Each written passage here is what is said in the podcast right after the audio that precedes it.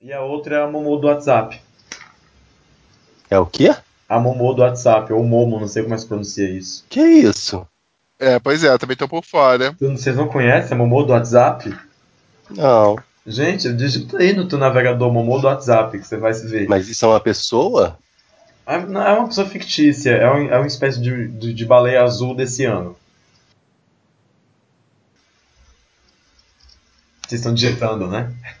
Gente, isso é uma pessoa. O que, que é isso, gente? É um dinossauro? Não, a- o rosto é um rosto de. Mas eu ia dizer isso na minha notícia, então eu não vou queimar a pauta. Eu vou... Ai, não quero saber o que é isso, não. na minha notícia fala de quem é esse rosto. Tá. Alô? Deixa eu te dizer uma Isso coisa. aí é antes Cadê do o José, Tinder, é gente? antes do. Hornet, era mais saudade difícil. Eu acho que tudo depende. Ah, tá. Vai Eu se fuder. Não, eu posso Olha, Você fechar já sabe a que tem que apertar o botão Ah, por esse, assim? nome eu não sei o que você tá Então a gente é gentil até mandar se fuder as pessoas. sentidos ninja. E diga, por favor, que não é textão. Então, na terça-feira, na quinta-feira, na terça-feira, na realidade. Deixa eu só pegar uma coisinha ali. Outra coisa, eu só vamos pegar uma coisinha. Cinco segundos. Deixa eu falar uma coisa. Mal, imaginei que ele fosse fazer isso em algum momento da minha vida. E Está fudeu você. gaúchiles, gaúchiles. Não posso falar mais nada. Você vai fazer Super paranoico também, né?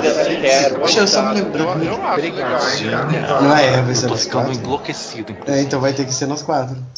Quatro da onde? Eu tô de volta, bicha. Ih, tá maluca. É louca, né?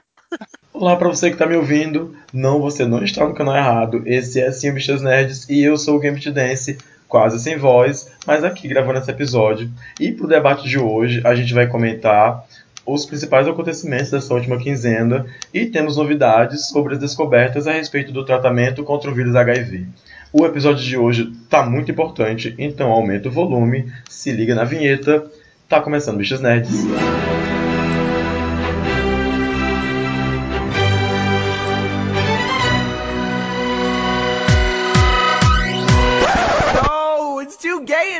Comigo hoje estão Drigo Menezes Oi, gente. e o José Neto, que andava sumido durante um tempo porque esteve viajando a trabalho. Ele teve aí numa conferência e eu queria que o José explicasse pra gente o que ele andou fazendo nesse tempo que ele andou sumido. Oi, José, tudo bom? Oi, gente. Eu estou vendo que minha, minha ausência fez muito mal ao podcast, porque Gambit não está mais efusivo como anteriormente. Eu tô sem voz. Tá aí, con- tá aí contido. Eu fala, Gambit, você estava sentindo minha falta. Eu Aí você ficou desanimadinha. Olha só. Então, né, gente, eu estava num momento profissional complicado, porque eu estava tendo que muitos afazeres no trabalho, muitas viagens, então não estava dando para participar. Aí eu dei uma sumidinha. Estou de volta agora que tive uma folga. E conforme o Gambit falou, recentemente eu tive viajando, fui num evento muito importante é, a trabalho, eu estive lá, que foi a Conferência Mundial de AIDS, que acontece todos os anos, e esse ano foi em Amsterdã, na Holanda. Eu fui para essa conferência junto com a delegação né, brasileira que foi para lá. E esse é um evento muito interessante porque ele não é exatamente um congresso científico.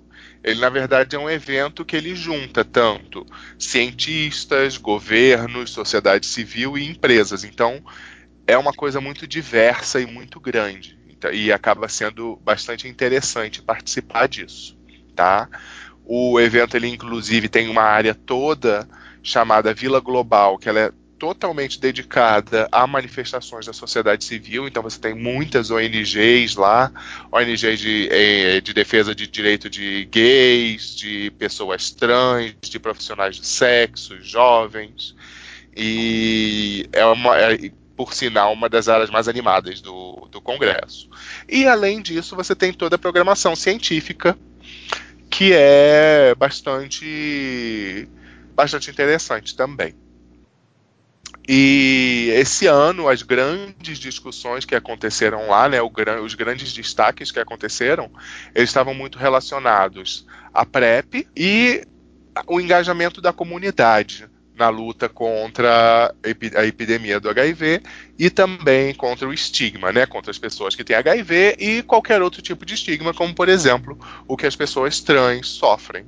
É, como é um evento que tem comunidade científica, sociedade civil, ONGs e indústria farmacêutica, em algum momento dá alguma confusão, digo assim, em termos de protesto, em termos de. Ai, toda hora. Enquanto que. Porque o que acontece? O evento ele tem três partes principais. Vai ser a Vila Global, que é onde estão as comunidades, né, a sociedade civil, todas essas pessoas. Você tem uma área de exposições, onde você tem estandes tanto de governos quanto de empresas, e você tem as áreas onde acontecem as conferências, que são as salas onde vai ter toda a questão da, é, das apresentações de trabalho e tal. Então, o que é que acontece? Todo dia, praticamente, tinha manifestação no, nos estandes de exposições, tanto da, das organizações de sociedade civil protestando contra empresas, como contra governos. A indústria farmacêutica, por sinal, ela sofre, assim, são protestos pesados contra eles que acontecem. Por causa de questão de acessibilidade de medicamentos, custo de medicamentos. É, uma coisa engraçada que aconteceu é que o stand do Brasil era do lado do stand da França, do governo da França. E um dia a ministra da Saúde da França estava lá. E simplesmente, enquanto ela andava por lá, os manifestantes franceses andavam atrás dela com apito, com guarda-chuva, eles cercaram a mulher e por onde ela ia, eles iam atrás. Então era isso, todo dia tinha isso lá, era a sociedade fazendo o papel dela que é cobrar, né? Deixa, eu vou te fazer uma pergunta, que é uma pergunta que pode parecer boba, né? Mas enfim, me ensinaram uma vez que não pergunta é boba. Mas é uma pergunta bem de leigo mesmo, né? É, ainda, ainda é forte essa teoria de que a indústria farmacêutica possui é, cura para AIDS, para HIV, e esconde isso a custo de, de ganhar mais dinheiro, assim, de demorar mais tempo para avisar para as pessoas que tem a cura nas mãos, etc e tal?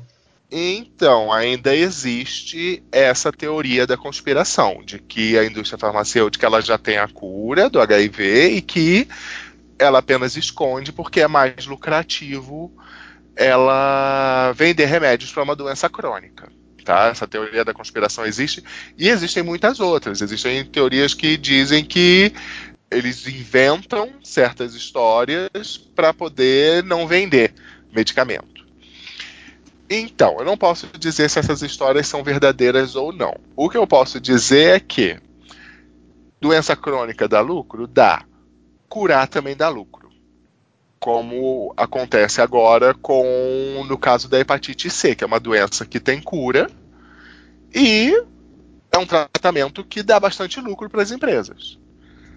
Sobre o HIV, eu não posso afirmar nada, né? Porque a gente nunca sabe. Mas eu não sou partidário dessas teorias da conspiração, não. Então você não acredita?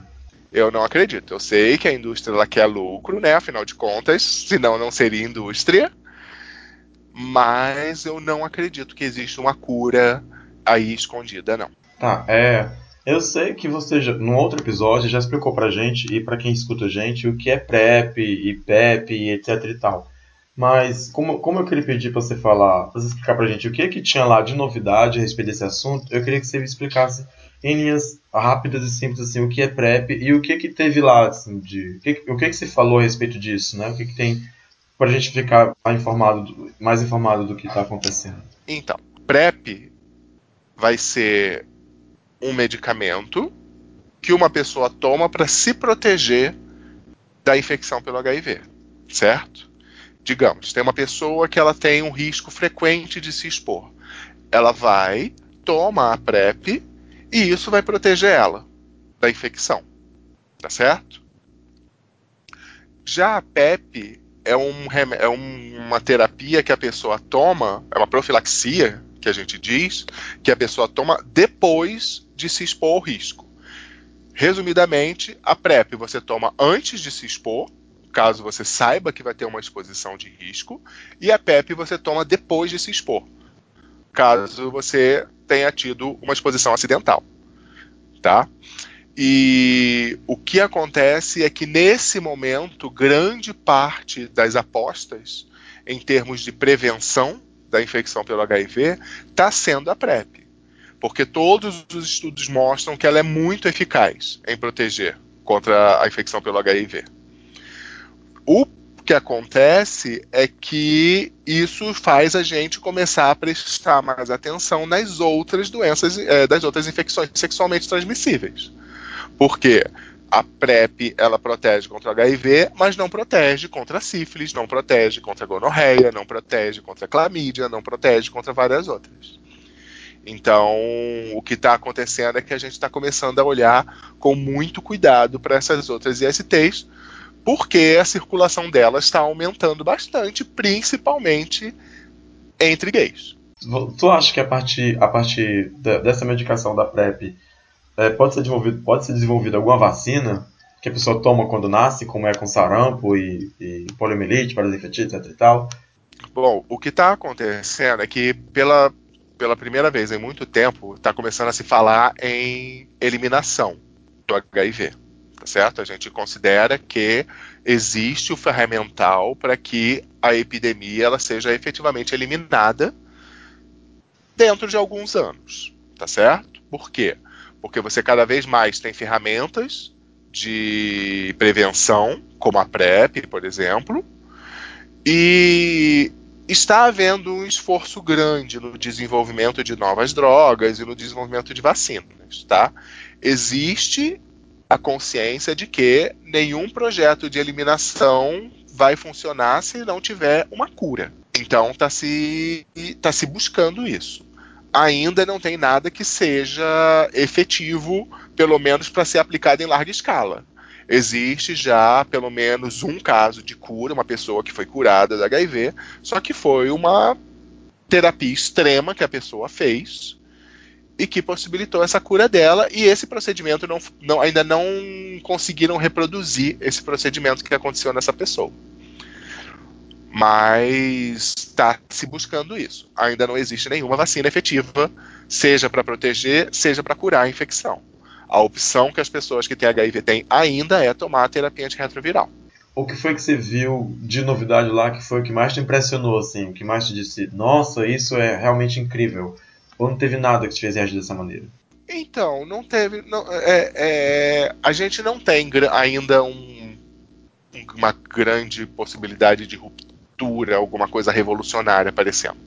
O que, tá, o que apareceu foi realmente toda essa questão de prevenção, certo? Que está se batendo mais do que nunca nessa tecla, que tem que prevenir, as ferramentas estão aí, tanto que o que se fala hoje em dia é um conceito que a gente chama de prevenção combinada, ou seja, você tem várias opções e a pessoa ela define qual é a, a opção que se encaixa para ela, certo?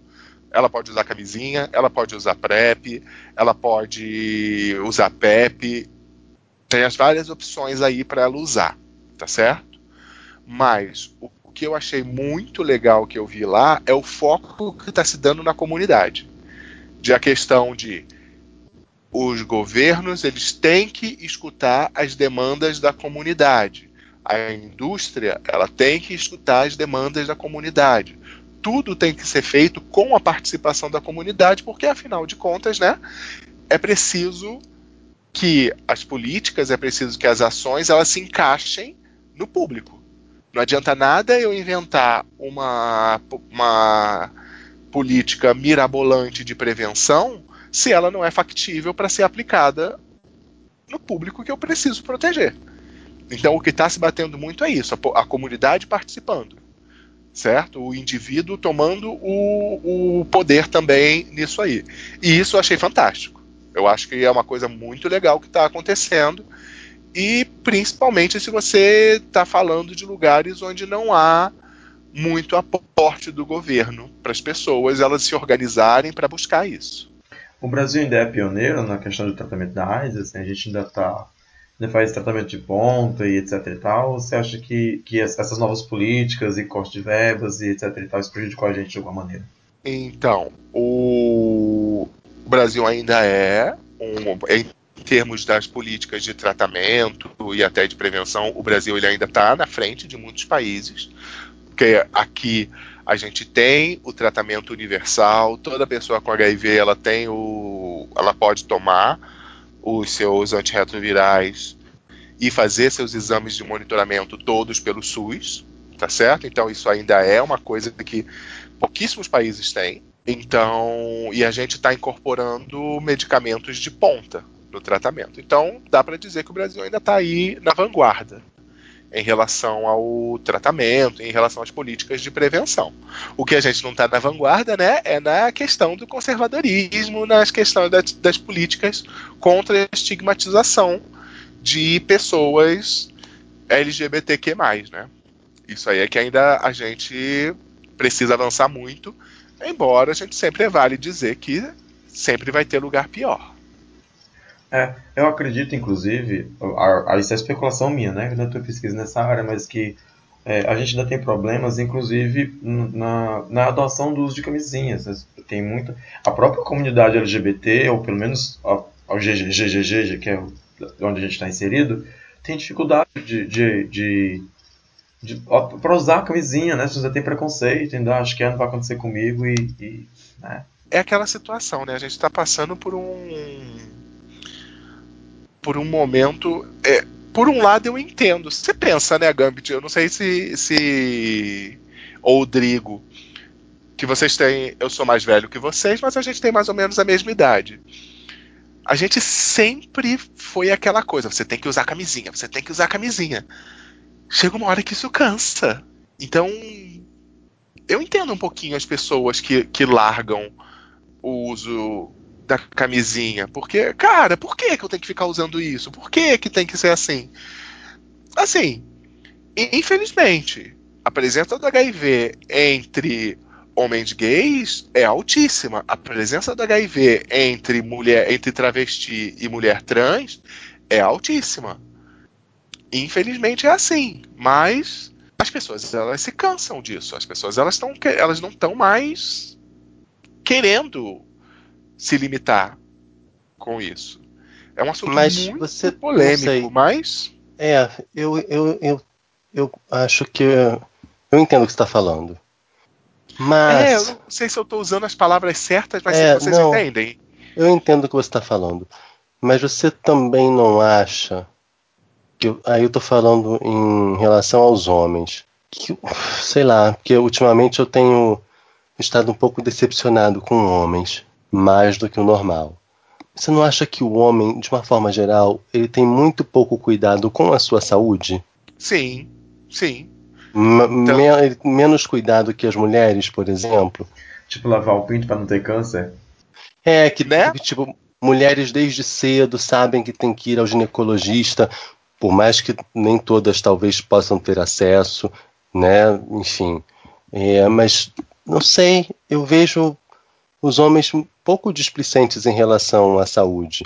Tem esse lado que você, tá, que você apontou bem, que é o lance da, da liberdade, é, de não aderir à, questão do preservativo, enfim. E, mas também tem esse cuidado do, do, do, não cuidado com o corpo, do homem que não limpa a bunda, do homem que, sabe, não lava o pinto. Toma pouco banho. Gente, isso ah. Mas isso, isso é uma coisa que realmente, tanto que você existe, existem campanhas do Ministério da Saúde voltadas especificamente, porque é um dado verdadeiro. Homens não vão ao médico. Ponto. Eles não cuidam da saúde realmente. E, e a gente ainda tem a, a, situação toda que eu acho que dava, dava até de a gente pensar de fazer um podcast sobre isso, de saúde sexual, que ninguém fala sobre isso. E principalmente saúde sexual para pessoas gays, LGBTQ, sabe?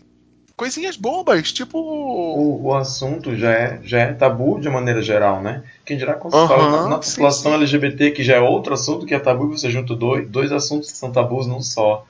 É, é porque é só você. A gente ver, é só a gente ver a desinformação, o desencontro de informações em relação, por exemplo, a uma simples chuca. É, pois é, sabe? e aí você... As pessoas elas não sabem se faz bem, se faz mal, elas não sabem quando elas devem fazer, quando isso vai fazer mal, sabe? Você tem que ensinar as pessoas isso. Saúde, e aí saúde sexual. Pensa que, por exemplo, se o sexo já é um tabu dentro de casa, né? Se você já dificilmente tem papai e mamãe sentando com a criancinha explicando, olha filho, que é o sexo, né? Vai acontecer em algum momento, né? Você vai olhar, né? vai rolar, enfim, não sei porque, não sei nem como começar essa conversa porque nunca tiveram essa conversa comigo. Mas se você Aham. pensa que isso já não, já não acontece com os pais falando com seu filho heterossexual por questões de tabu, imagina os pais falando com seu filho homossexual sobre sexo, com a sua filha lésbica sobre sexo. Nunca, Eles já né? não querem, eles, eles talvez eles até aceitem a sua homossexualidade, mas não vão querer falar de sexo com você nunca. Sim, isso, isso me Sexo leva. homossexual. Isso me leva a outra questão, que assim, complementando a.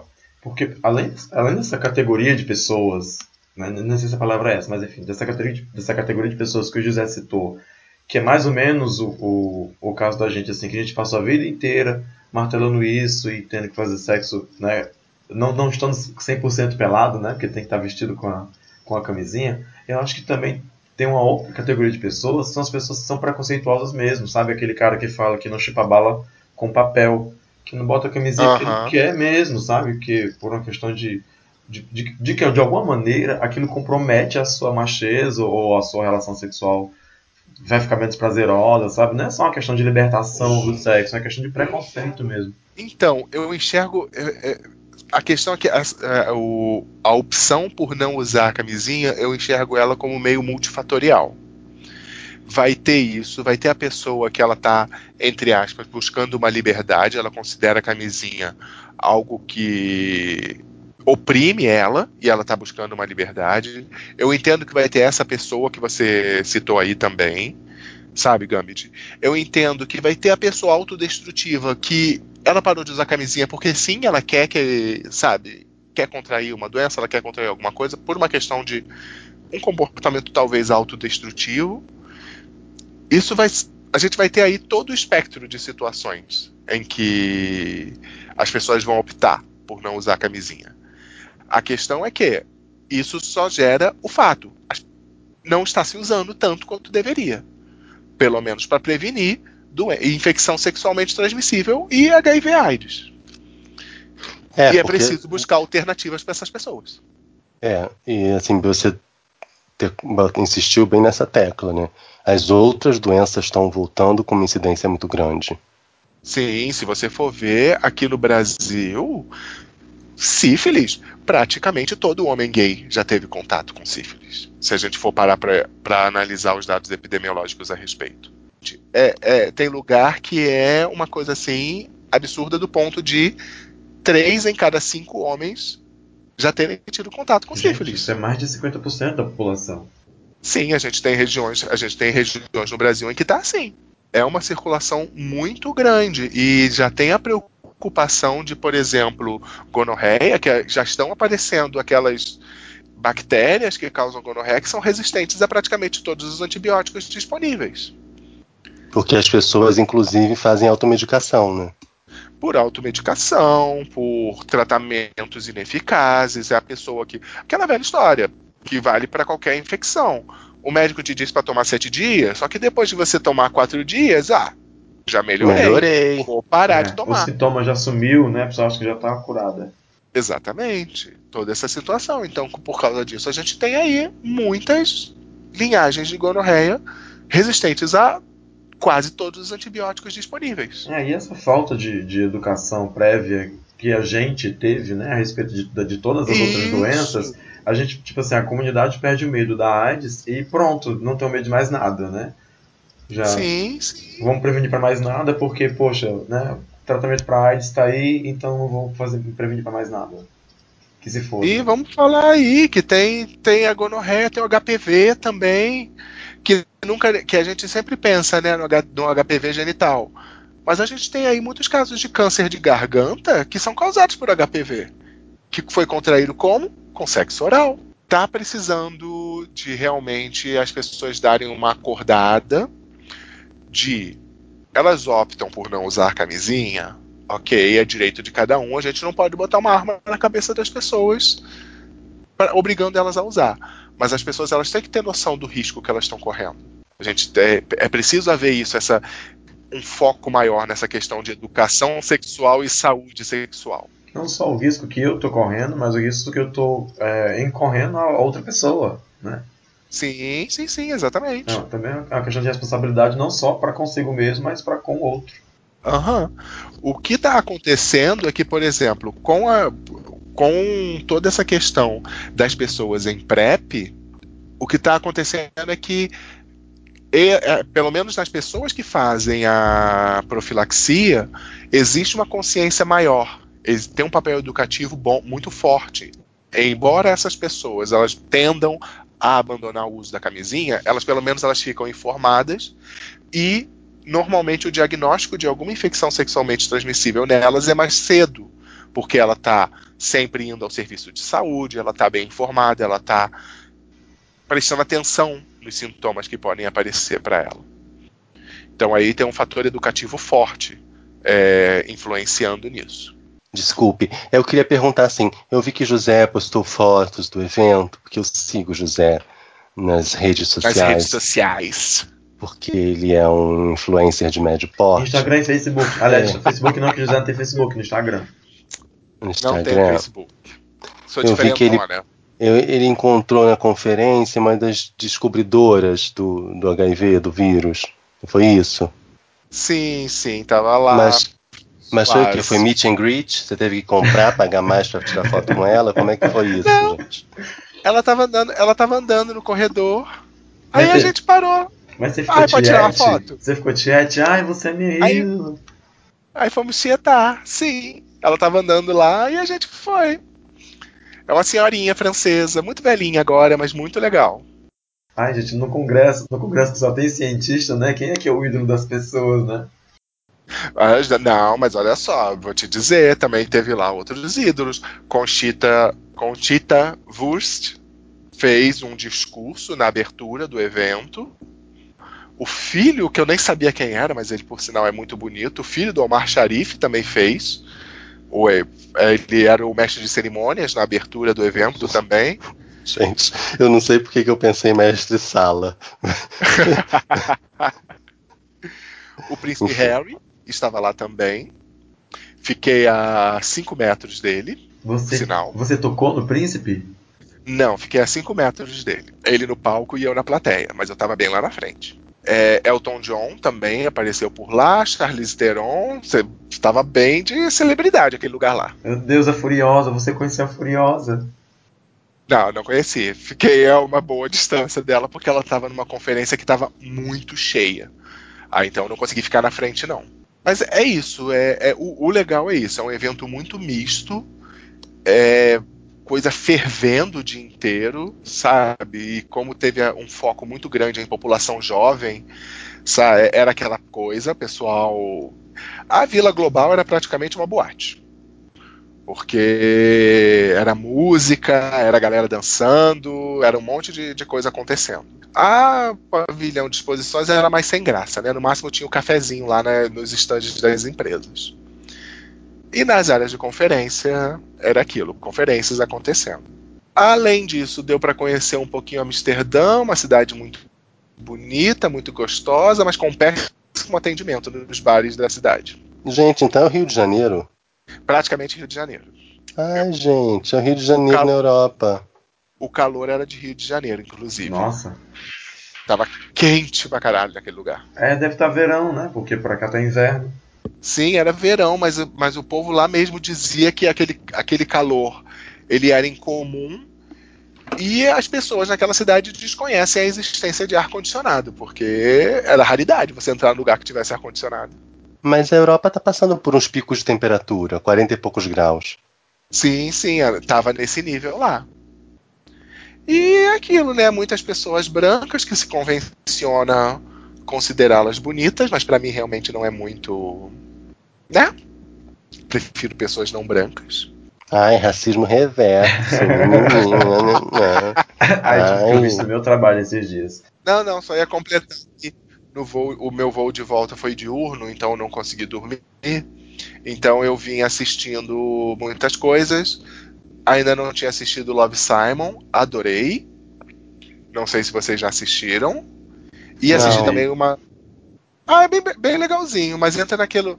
Eu lembro, eu, eu toda hora lembrava de você, eu não sei qual é o filme que você assistiu, Rodrigo, que você falava que ah, o filme é muito bonitinho, mas toda hora eu me via fugindo porque era algo muito estranho da minha Me chame pelo realidade. seu nome.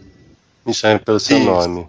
Eu tô lendo, comecei a ler um livro do, do Bruno Bimbi, aquele jornalista argentino, é O Fim do Armário. E ele fala uma coisa muito interessante no livro, que eu vou até ler porque eu tô com ele aqui. É, na- na- tem uma, uma, uma aspa, né, de um pedaço do livro na, qual é o nome daquela capa que não é a capa porque é a bunda do livro? Como é que é o nome? Contra capa. Acho que é contra a capa. Na bunda do livro, mais nas altas rodas como contra a capa, tem um- uma aspa dele. É, havia alguma coisa que não tinha acontecido naqueles anos da minha adolescência, e quando finalmente tudo ficou claro, fi- é, senti que ela tinha sido roubada. De todas as coisas da vida que proibiram aos gays, a adolescência é a mais injusta. Quero que devolvam a minha adolescência. Quero viver cada experiência no momento certo, ter, ter meu primeiro namorado na mesma idade em que meus amigos tiveram sua primeira namorada, e que os meus primeiros beijos sejam desajeitados, experimentais, cheios de surpresa, e descobrir o sexo com inocência, e ficar bêbado sem ter idade para isso, e receber advertências que não sejam por uma causa justa, mas por uma divertida, e fazer coisas proibidas para menores de 18 anos antes de completar 18 anos.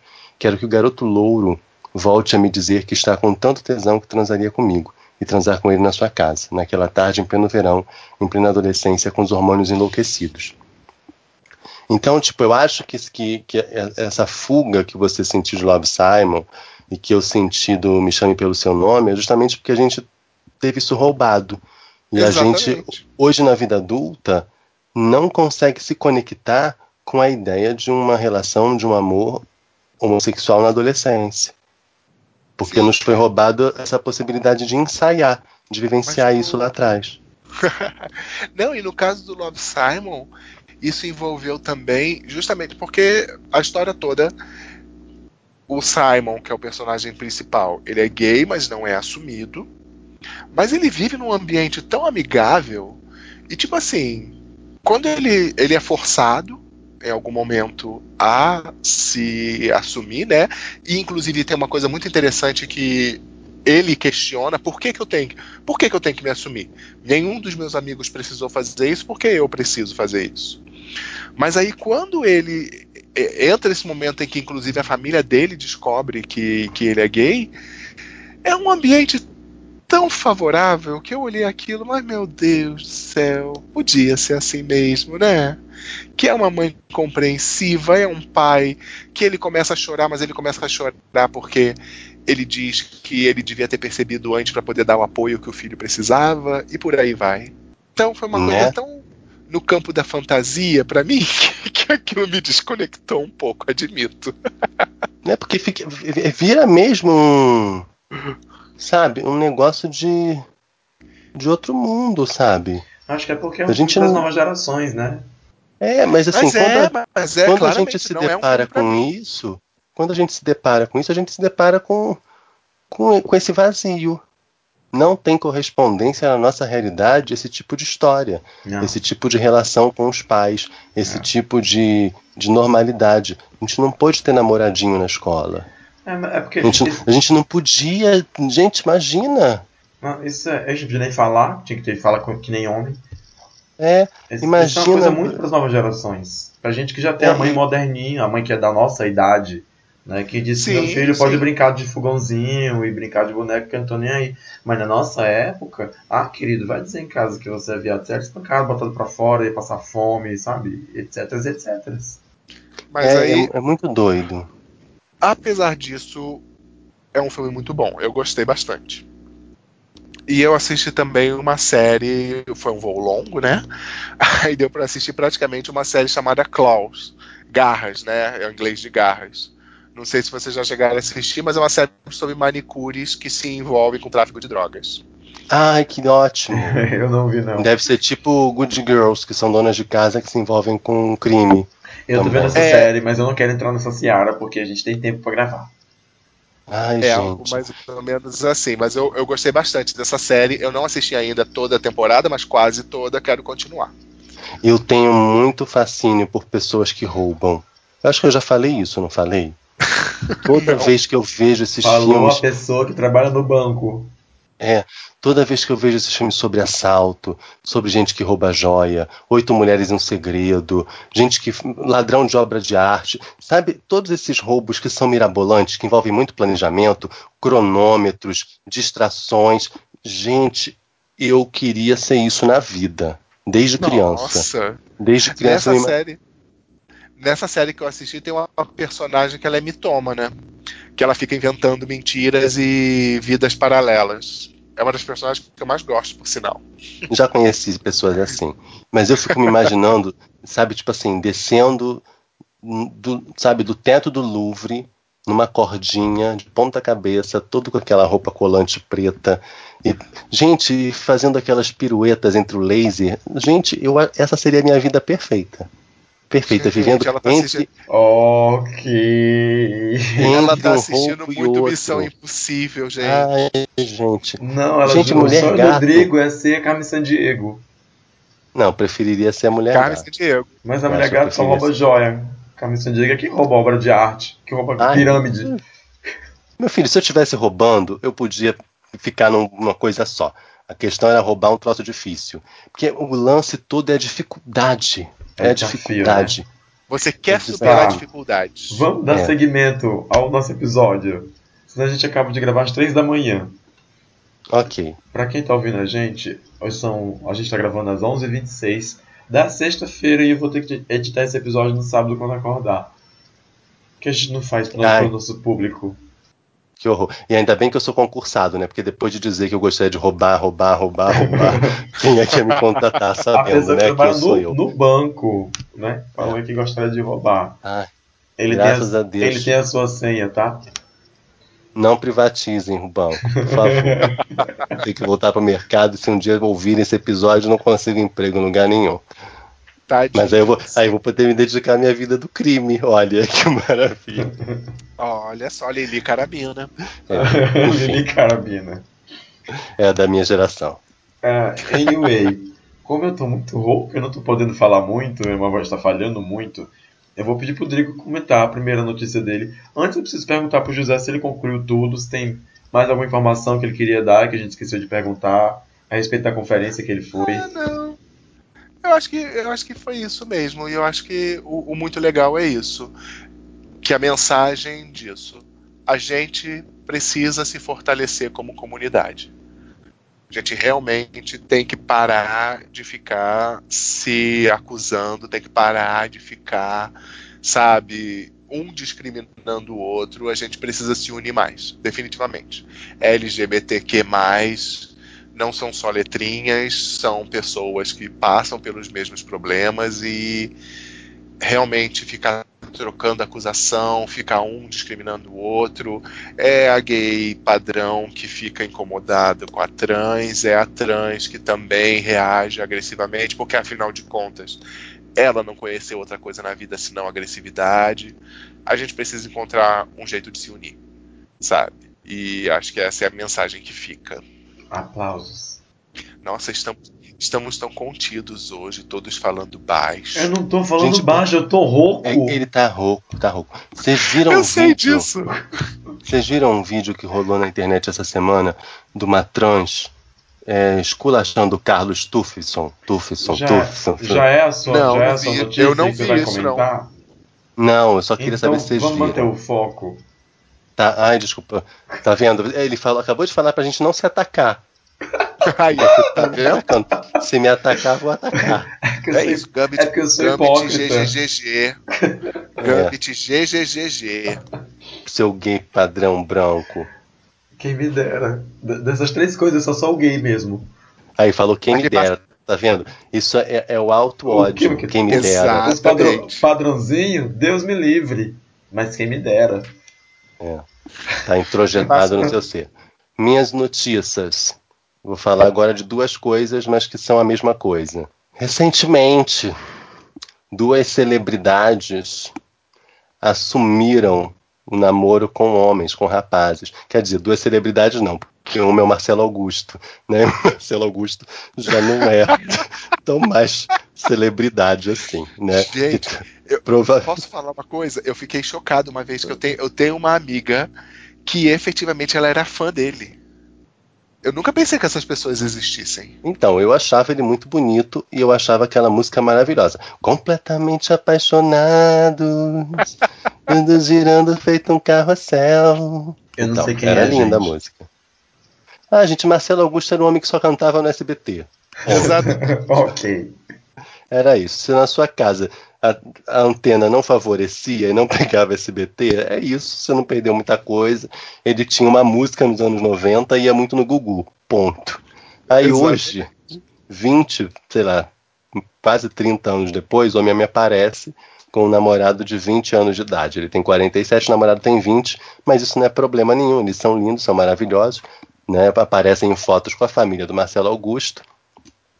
Não tem problema nenhuma diferença de idade, não tem problema nenhum ele dizer que é gay, graças a Deus, parabéns.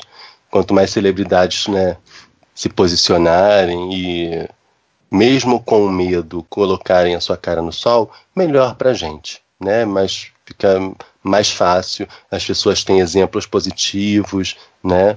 enfim, o mercado começa a se abrir mais porque não fica aquela coisa de ai, não posso me assumir para não perder emprego. Se as pessoas começarem a se assumir, não perderem seus empregos, porque né, se as empresas bancarem também a saída do armário, né, de- dessas celebridades, digo das celebridades que têm efetivamente emprego, tipo alguém que tem um contrato com a Globo. Porque o Lu Santos, por exemplo, é uma pessoa que tem a, vida dele pública, tem a carreira dele, trabalha hoje num programa e tal, mas a vida dele não é aquele programa, ele pode, enfim, chutar o balde a essa altura do campeonato. E Lulu Santos, né, ele assumiu, assumiu também um relacionamento com um garoto, 39 anos mais novo, né, também não é nenhum problema, parabéns, tá feliz. Mas meu grande problema com isso tudo é que as pessoas continuam usando o verbo assumir Pois Querida é. imprensa brasileira, ninguém roubou nada. Ninguém... Lulu Santos e Marcelo Augusto não são como eu, que tem essa vocação para a vida criminosa.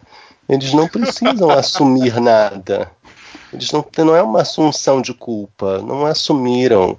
Fica tão feio, gente. Porque assim, eu sei que pode ser um preciosismo da minha parte, né? Não da minha parte. Muitas pessoas não gostam da, do- da utilização desse Eu verbo, não né? gosto também. Assumir. Eu não gosto. Mas assim, eu sei que pode ser um preciosismo, mas é para a gente começar a desconstruir pensamentos, preconceitos e, e simbolismos, a gente precisa usar as palavras certas. Né? Porque quando você diz que, que assume, o que, que- o que, que você assume? Assumir tem uma Né, relação você ass- com culpa.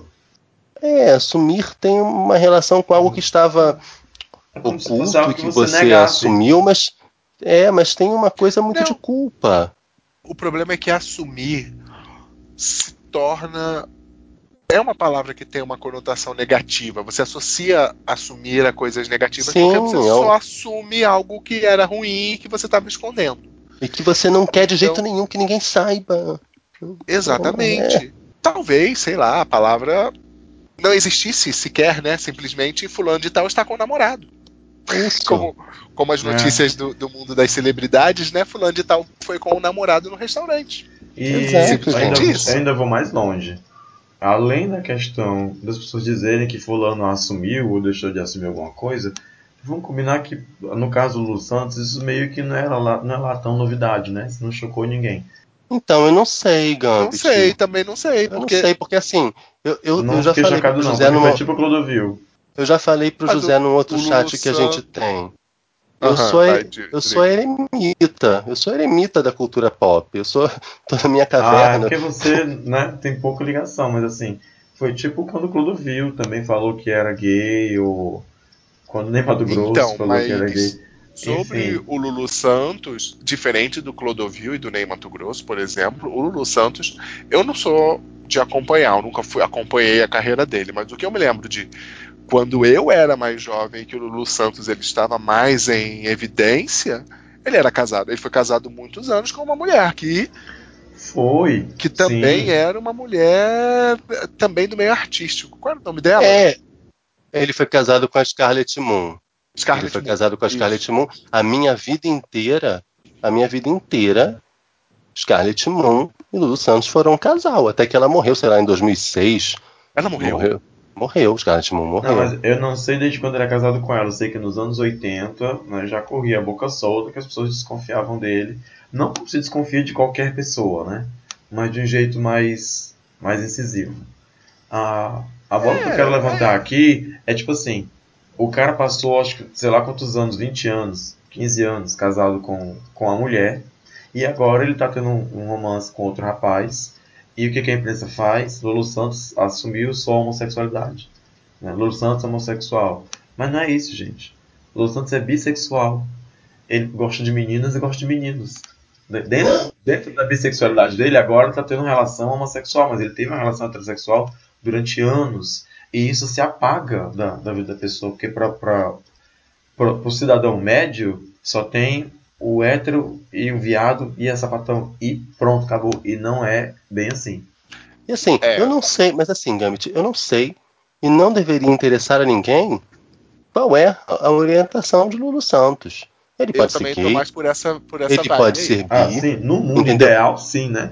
Sim, eu entendo que você está dizendo que as pessoas têm essa necessidade de categorizar e têm essa dificuldade de entender que não é tão binário assim, que tem outras possibilidades entre um polo e outro. Mas a bem da verdade não me interessa se ele, se ele é gay, se ele é bi, se ele é pan, o que, que ele é. Acho que sim, a imprensa teve essa necessidade, alguns veículos tiveram essa necessidade de enquadrá-lo enquanto homossexual. Mas eu, eu não ouvi ele dizer isso em lugar nenhum. Assim como também não ouvi ele dizer que é bi, porque é, é muito complicado isso, né? José e eu a gente discutiu isso também num grupo sobre, sobre essa Aham. questão. Mas é porque essa é Porque- outra seara também. Esse é, É. outro campo que vai pra essa coisa da, da. Meu Deus, da. Especuta. Es, quando- Especulação, não. Quando você faz a vida. a vida- espetacularização. É, isso mesmo. Quando você faz a vida das pessoas que são públicas e um espetáculo, né? Assim, porque eu sou, porque eu faço novela, na televisão, então todo mundo quer saber com quem é que eu sou casado, o que, que eu faço no domingo. Eu não posso ir à praia de biquíni se eu tiver 50 anos, porque a, a, a vai explodir, como fizeram com a Beth Faria, né? Então, é, é- essa, já é, essa já é outra seara para discutir no outro momento, né? Assim, o Lulu Santos é um artista público, é um artista, uma pessoa pública, etc, etc. Tudo que ele faz vai cair na boca do povo. Né? Se ele comer um pastel e queimar a boca, alguém vai noticiar. o Lulu Santos queimou a boca enquanto comia pastel. Sabe? É uma É, assim, tem uma coisa muito complicada também com a galera bi, né? Porque essa, esse- essa forma binária como as pessoas enxergam as coisas provoca esse, esse apagamento, que é mais ou menos isso que a gente está falando, né? Mas assim, a gente está falando de, de individualidades, né? De subjetividades. Então, assim, não dá pra gente dizer, sabe? E ficar O ponto é um apontando. O ponto ficar- é um só. Ele tá se relacionando com um cara, mas se alguém tem que definir, é ele que tem que definir a si mesmo. E os outros de fora, né? Ah, tá. Ele tá saindo com o cara. Mas infelizmente a gente vai demorar. A gente vai demorar a chegar nesse ponto. Unfortunately. Porque eu admito que eu mesmo tenho meus preconceitos em relação a isso. Que eu tenho Não, que claro. trabalhar ou não.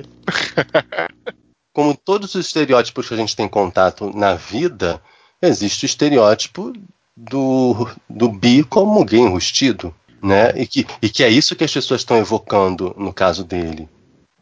Eu tô puxando essa coisa, esse nosso assunto, né? Eu tô puxando a corda aqui pro lado da sexualidade, porque é, é mais o foco com relação à, à notícia que você deu, né? Que você, que você falou do Lulu Santos e do outro cantor lá que eu não consigo lembrar quem é. Mas a vida amorosa. Marcelo Augusto. Marcelo Augusto. A vida amorosa das pessoas que lidam com. que aparecem na televisão, não é nem das pessoas que lidam com arte. Você nem é artista, você aparece na televisão. Você é só jornalista ou anyway, né? As pessoas que aparecem na televisão, que vivem de música, seja lá o que for, tu- tudo isso vai, vai ser sempre é, é, isso vai ser sempre explorado, sabe? Até a Larissa Manoela vi- vira notícia porque trocou de namoradinha, a menina deve ter, sei lá o que, 13 anos. E as pessoas ficam falando dos namorados delas. Então, não seria diferente com o Lulu Santos, mais ainda quando se invoca o espectro da homossexualidade ou da bissexualidade, que aí é que as pessoas vão atrás mesmo, porque, né? Tudo isso é mais, é mais espetaculoso. Se ele aparecesse com a namorada, ainda assim seria notícia. Talvez menos notícia, mas ainda seria notícia. Principalmente se fosse uma namorada 20 ou 30 anos mais jovem. Sim, certamente. Mas isso é não, não querer adotar uma atitude conformista, mas a, a nossa sociedade está construída ao redor disso.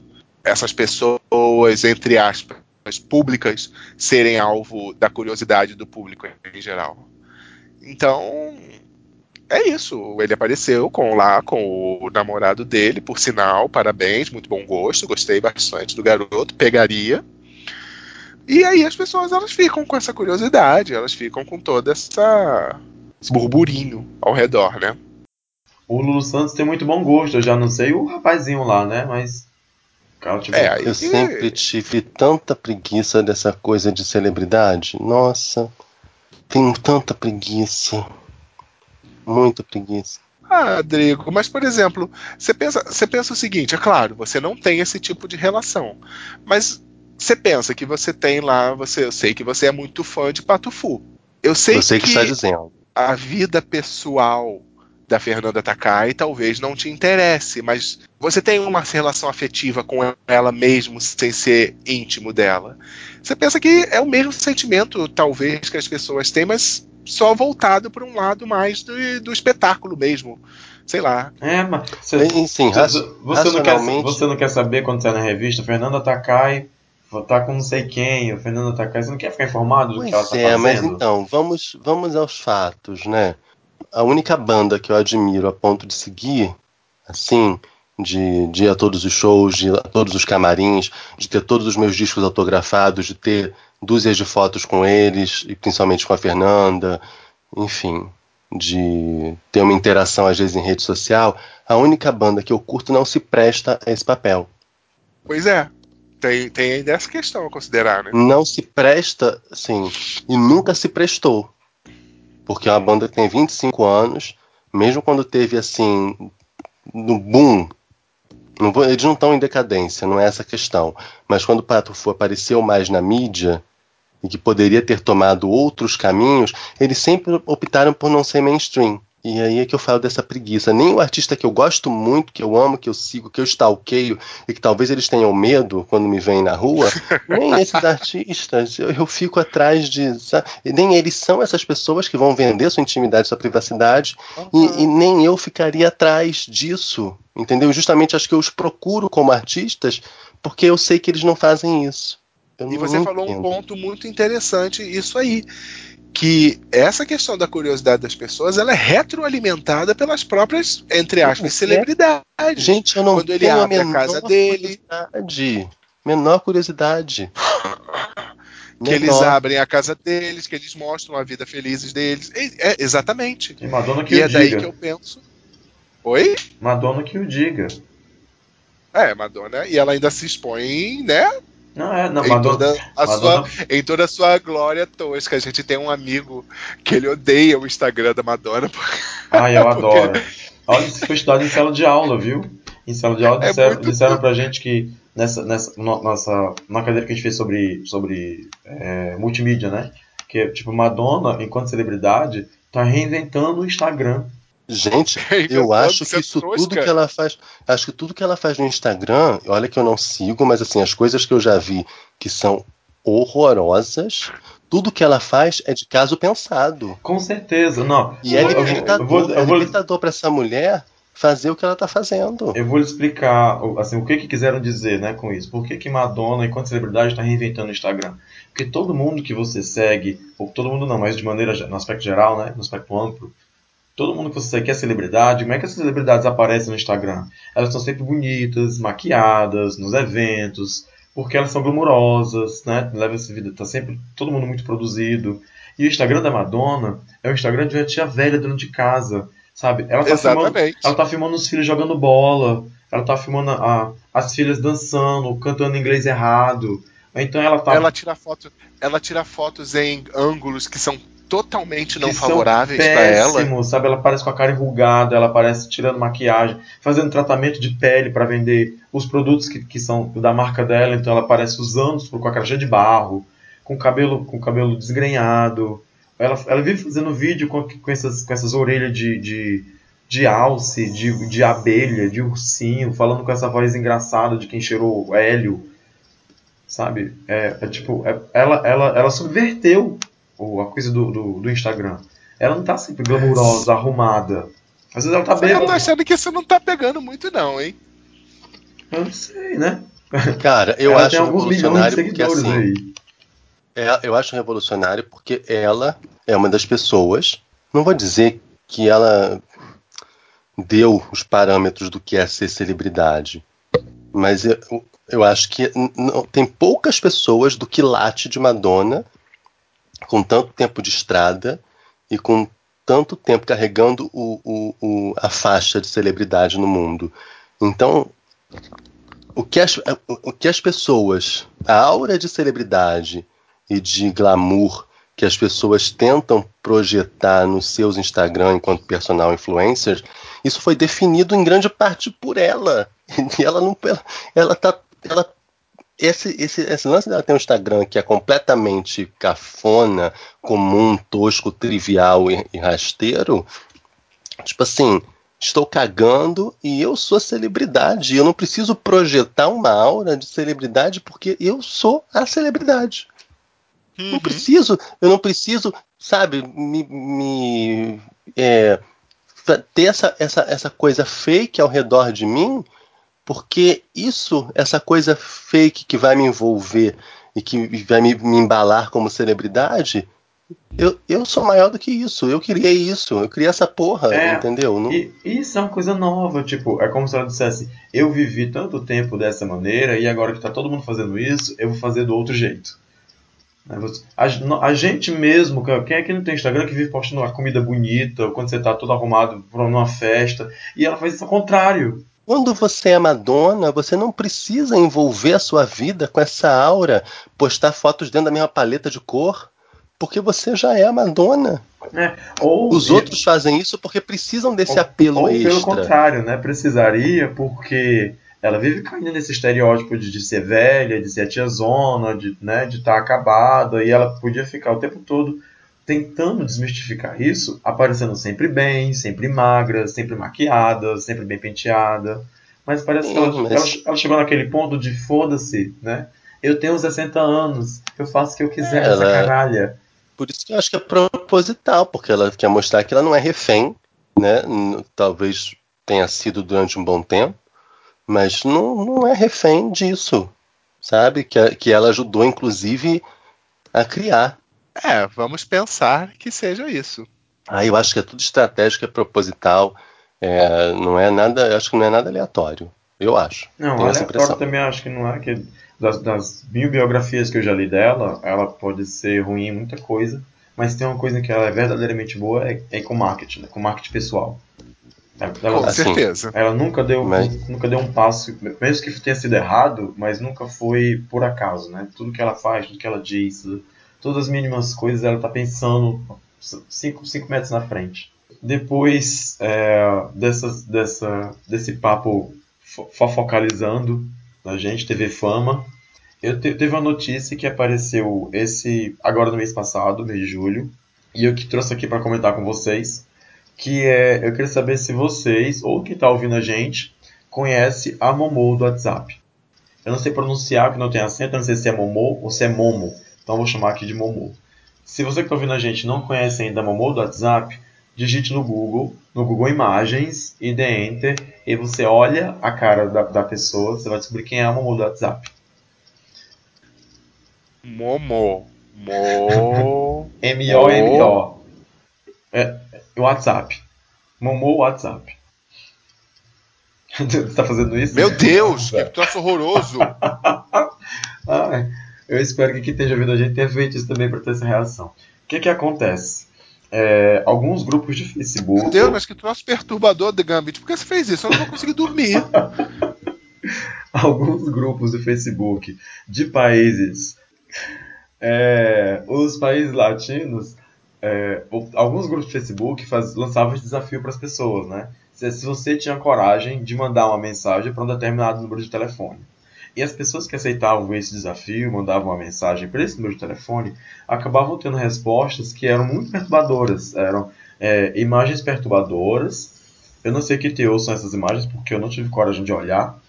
Mas até onde eu li, parece que é gente morta, né? Imagens que são que perturbam as pessoas. E mensagens agressivas, com muitos palavrões e até de ameaça de morte. Isso viralizou em, algum, em alguns países, em, alguns países da Europa também, acho que dois países da Europa, mas foi mais na, na América Latina. E aí isso é, caiu nas mãos da Polícia Federal e a Polícia Federal está investigando né, a, a, ONG, a ONG SaferNet, que é onde trabalha muitos especialistas nesses, golpes, nesses truques de internet, nesses golpes de internet, já declararam que a imagem é de uma escultura japonesa. O nome da escultura é a Mulher Pássaro. Essa escultura foi exposta em 2016 em Ginza, também não sei como se pronuncia, se é Ginza ou se é Ginza, acho que é Ginza, né? Que é um distrito de Tóquio. Inclusive, se vocês colocarem no Google Mulher Pássaro Ginza, vai aparecer a foto da escultura e de pessoas tirando foto do lado dela. E aí vocês vão saber de onde é que vem o rosto da Tô Momoda. fora, não quero ver isso. Mas escultura... Digo que Wolverine, Wolverine andou muito por Ginza. Ou Ginza, enfim, não sei. Talvez. Era um nome muito comum em suas histórias. É, né? É. Mas assim, depois que tu vê, José, a, a escultura, tu vai perder o medo, porque a escultura é só a cabeça com seios e um par de, de, de, de patas de, de, de ave. Anyway, o que a Polícia Federal desses países, né, isso eu li no site da BBC, orienta é que você não se envolva com isso, porque provavelmente isso são, isso é truque de golpistas para roubar dados, para roubar senhas, né? Então, se você por acaso é, é, entrar nesse desafio e falar com alguém, ou esse número cair no seu telefone, a orientação é que você não forneça número de conta, não forneça senha, esse tipo de coisa, e que os pais fiquem, fiquem é, olhando os filhos, né, tentando tomar conta de, de com quem que estão conversando no WhatsApp, que tipo de grupo de Facebook eles estão entrando, porque isso também pode ser a nova Baleia Azul, né, que foi que era um grupo de Facebook também, que rolou ano passado, Aham. realizou que orientava as pessoas a, a se matar. As pessoas iam fazendo desafios que começavam mais leves, iam ficando desafios mais pesados, até que no final das contas as pessoas eram orientadas a se matar, e de repente a Momo do WhatsApp pode orientar os seus filhos a fazerem isso também. Então cuidado com a Momo do WhatsApp. As mensagens que ela manda normalmente são em espanhol, são em língua espanhola, mas também há relatos de que pode ser em japonês e em alemão. É uma pessoa muito feia, na verdade não é uma pessoa em escultura, mas é um negócio que dá susto mesmo, assim. É a lenda urbana do momento. A Momô do WhatsApp. Preferia continuar sem saber da existência da Momon. Mas agora você sabe, você não cai mais no truque, né? Não vai cair no desafio da Momô do WhatsApp. Eu já não cairia mesmo. Gente, mas essa escultura é feia, né? É muito feio, gente. É perturbador esse negócio. Eu queria saber que diabo de, de, de, de exposição foi essa que tinha essa mulher pássaro. Não, gente, socorro. Acho que já tem vídeos no, no, no YouTube, inclusive, falando, reagindo a Momô do WhatsApp. Eu vi alguns prints de, de tela de mensagens, né? Porque aqui, o aqui no Brasil o pessoal é zoeiro mesmo, né? Então acho que era um print que dizia assim: é, Eu sou Momô do WhatsApp e você mexeu com, com Satanás. E a pessoa perguntava: O quê? Aí a Momô respondia: Satanás 666. E a pessoa perguntava: Esse é o número do Satanás? Vou colocar aqui na minha agenda, né? Vai que. O pessoal Caraca. o pessoal ficava zoando, né? Mas enfim, é, talvez pra gente que é, que é adulto isso seja mais simples de lidar, de ficar fazendo né, zoação e não acreditar que, que vai ser assassinado por ninguém. Mas pra quem é pré-adolescente ou pra quem é adolescente, é, esse tipo de conversa pode levar a lugares que são perigosos. Então, não aceitem esses desafios no Facebook. Não manda mensagem pra Momô do WhatsApp. Não, não mandaremos. E, ah, gente, por que que, por que que tem essas coisas, né? Que coisas. Esses troços, essas lendas, essas manias, esses. Por quê, gente? O que, que o ser humano perde tempo com isso? Ai, boa pergunta, Drigo. Gente, eu, eu- falei há pouco que eu tô muito decepcionado com o ser humano, principalmente com o ser humano do gênero masculino, porque eu voltei pra academia. depois de oito meses parado, eu voltei para academia, mas estou só fazendo transporte e abdominais para o meu corpo entender que eu tenho um compromisso diário com aquele templo é, de culto ao corpo. né? O Eu que é transporte? é um negócio que você fica andando infinitamente. Você anda, não é uma esteira, mas você tipo bota o pé em duas pranchas, duas, tro- duas coisas que você vai andando. O Andando. nome você disso não é andando. caminhada? É transporte. Você fica andando. É como se fossem. Pensa em duas raquetes de, de duas raquetes de tênis, Ah, já sei o que é. Já sei o que é. sabe? Elas ficam no aparelho e você fica andando, andando infinitamente. Não, não, é, não é o que não vem ao caso. Estou indo à academia, voltando a entender que eu tenho esse compromisso diário com aquele lugar. Mas, cara, eu entro no vestiário. As pessoas, elas fedem tanto. Eu acho que o tempo que elas gastam com o Momo do WhatsApp é o tempo que elas não limpam o dedo do pé. banho, né? É o tempo que elas não tomam banho. Porque assim, os caras, eles tomam banho, mas eles continuam fedendo. E aí vão calçar um tênis que tá podre. Eu não entendo. Eu não- aquele cheiro é um mix de odores. É cheiro de virilha, com cheiro de cu sujo, com cheiro de chulé, com cheiro de CC. Não tem a ver. Não tem a ver com toda a questão dos suplementos que as pessoas tomam e ainda bomba essas coisas? Cara, mas José, chulé não tem suplemento. Eu acho que não. tu- Tudo bem, vai modificar o seu suor um Mas- pouco, mas assim. Eu acho que É, não reflete no cheiro do suor, sim. Eu acho que reflete, Ai, inclusive, gente, no, cheiro, no odor do- tem- no odor do- das fezes e da flatulência. Ai, mas gente, eu não. Eu, eu. Meu Deus do céu, eu não sei. Eu tô a ponto de comprar um vidro de lisoforme spray pra deixar na minha bolsa. Quando alguém chegar perto de mim com uma catinga, meu filho, eu vou virar aquele lisoforme. Vou... Serei Então, preso. Não tem aquele. Eu, eu vi outro dia na, na Calunga um, um eliminador de odores. Que parece que serve para quando você polui o reservado. Gente, mas isso é caro, é dá 40 uma e poucos borrifada. reais, José. É caro? Eu não sei, eu não vi o preço. É 40 e poucos reais. Não que eu cague mal, né? Enfim. Mas eu vi outro Você dia. já tenha, não que você já tenha comprado. É, não comprei. Mas eu, eu frequento lojas de utilidades domésticas porque eu sou obcecado por coisas para casa. E por bugigangas e coisas baratinhas de plástico que me deixam feliz. Eu gosto de comprar essas coisinhas. E até coisas eu também gosto. cabides, é, aqueles negócios para botar terno, aquelas capas, assim, por mais que eu não tenha terno, mas eu boto meus casacos lá dentro. Adoro visitar essas lojas. Aí eu fui ver o preço desse negócio, né? Porque é sempre útil, você nunca sabe onde é que você vai, né? Mas, gente, 40 e poucos reais, meu filho, prefiro usar o esquema da caixa de fósforo, prefiro ficar acendendo fósforo no banheiro. Belíssima. Gasto uma caixa inteira, mas, gente, não, não vou comprar um spray anti-odor de, de cocô por 40 reais. Assim, uma cagada muito cara essa de 40 reais. Tudo bem que a gente tem que diluir pelas quantas cagadas a gente vai dar, né? Que aí se paga ao Pois longo. é, né? Porque vai ser uma cagada tão podre que você vai gastar um tubo inteiro. Não, realmente não, acho que não seria o caso. Mas enfim. Tem Então eu posso comprimido ter já, viu? É. Tem comprimido, Mas- tem comprimido que elimina o, o, odor das fezes. Ah, é? É, você toma um comprimido, Comprimido? algumas horas de, de fazer o 2 no banheiro e ele elimina o odor das Tem comprimido, inclusive, de glitter pra você fazer cocô com a fezes tudo Ah, isso eu já vi. brilhante. Isso eu já vi. É, eu também já vi isso. Nossa, gente. Eu, É. já fico, eu já fico com medo quando eu como beterraba, cara. Gente, Imagina eu- comer um Eu negócio de sempre glitter. que é um câncer. Meu Vamos Deus. continuar, vamos continuar no foco do Eu episódio. sempre fico assim, gente, porque eu tá- vejo um, um cocô vários- avermelhado e um mijo avermelhado, eu fico assim, gente, é câncer. câncer. Gente, a Comer semana que eu como beterraba é uma semana tensa, porque eu fico, é câncer. Aí depois eu lembro assim, ah não, comi beterraba ontem, gente, é um horror. Sempre dá aquele sustinho, né? É um horror, é um horror. Podia inventar uma beterraba que não tivesse essa cor. O Rodrigo. Menezes, a sua notícia. Agro, desculpa, fazer um pedido agronegócio. O Thomas não está aqui. Agronegócio, pelo amor de Deus. Monsanto, inventa uma beterraba que não tem essa pegadinha, porque a gente não quer ficar tenso. A gente não quer ficar tenso. É um horror. Porque a, a médica ensina a gente a olhar as fezes. A gente tem que olhar as fezes. E é, e é uma coisa também de, de, de, desa- de desapego. Você tem que não pode ser materialista. Você olha assim, tem que saber que você largou aquilo ali, é, é a última, sua última relação com aquela matéria. Você tem que desapegar. Mas você tem que olhar as fezes para saber a Mas eu não consistência. tenho pra saber- apego pela bosta, não. Não, mas, não, não mas tem gente que apego tem. nenhum. Tem gente- Dou descarga Mas- livremente numa boa. Mas a gente tem que a gente tem que saber a consistência, tem que ver como é que ela está se formando, entendeu?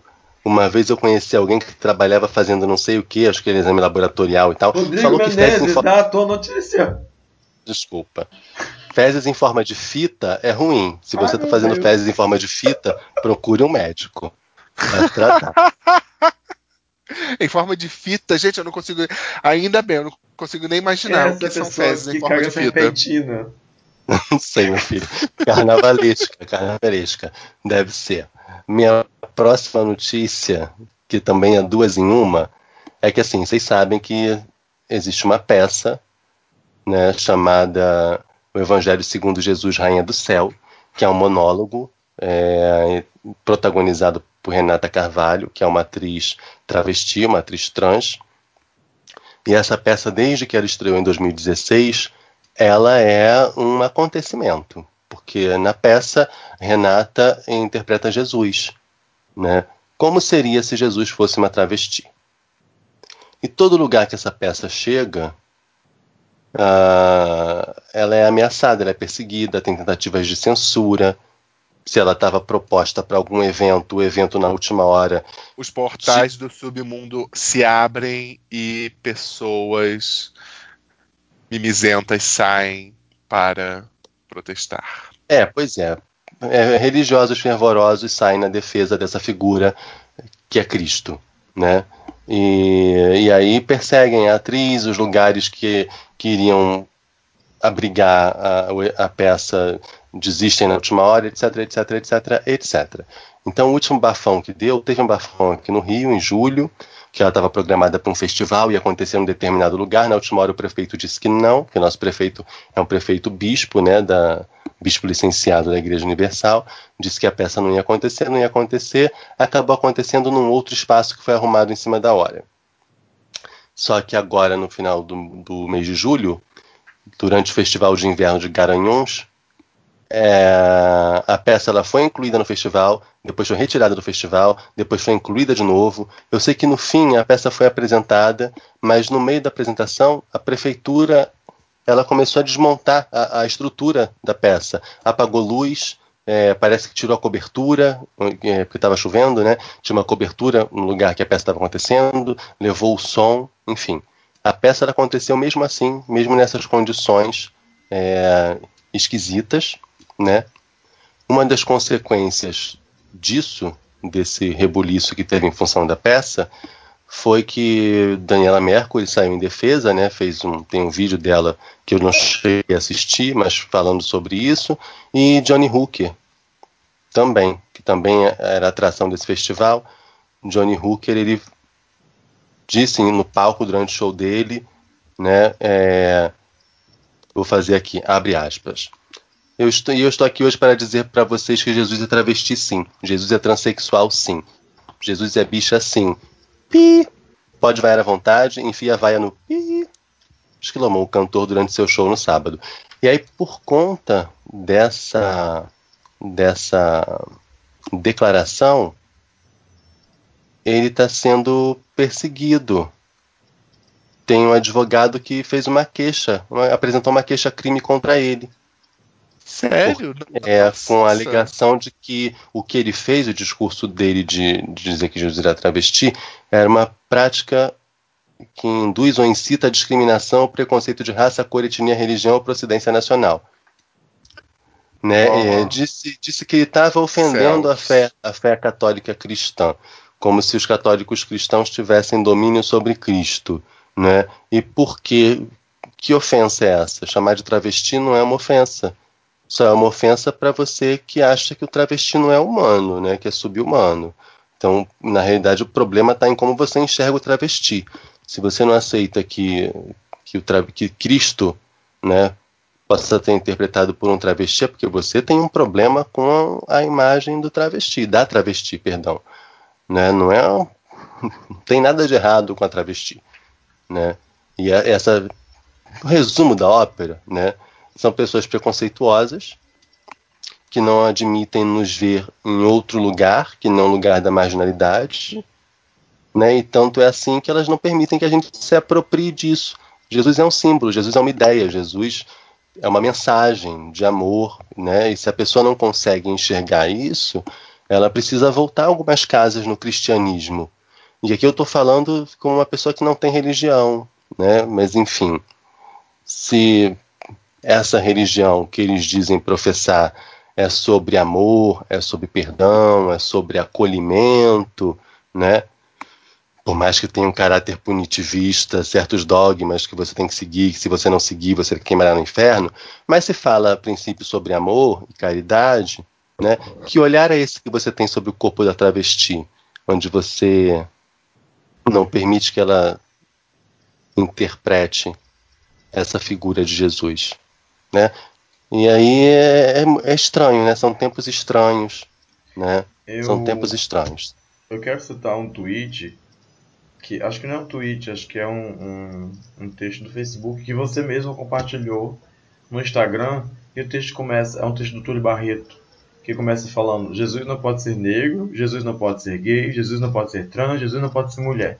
Jesus só pode ser homem, branco, hétero, cis, porque tudo mais ofende e diminui a imagem de Jesus. Quer dizer, é, as pessoas, além de serem preconceituosas, elas são historicamente ignorantes.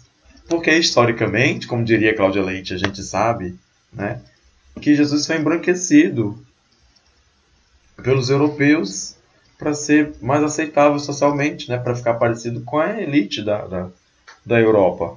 Então as pessoas aqui, elas têm, elas desde criança olham essas imagens renascentistas e todo mundo acredita, todo mundo entre aspas, né? O, cida- o cristão médio acredita que Jesus é loiro, de olhos azuis e que ele tem essa cara de surfista. Então qualquer, outro- qualquer outra posição que ele ocupe, mesmo que historiadores já tenham dito como é que é, como é que pode ser o rosto dele, né? Como é que refizeram o rosto dele através, sei lá, do da, daquele lençol lá, sujo de sangue, que é, dura até hoje. O sabe? sudário. é, do sudário, ou pela, pela etnia, pela época, pelos esqueletos das pessoas que moram na época. quer- Mas ninguém aceita isso. Todo mundo só aceita o Jesus branco, de olho azul, de cabelo loiro, cheio de cachinhos, etc. E tal.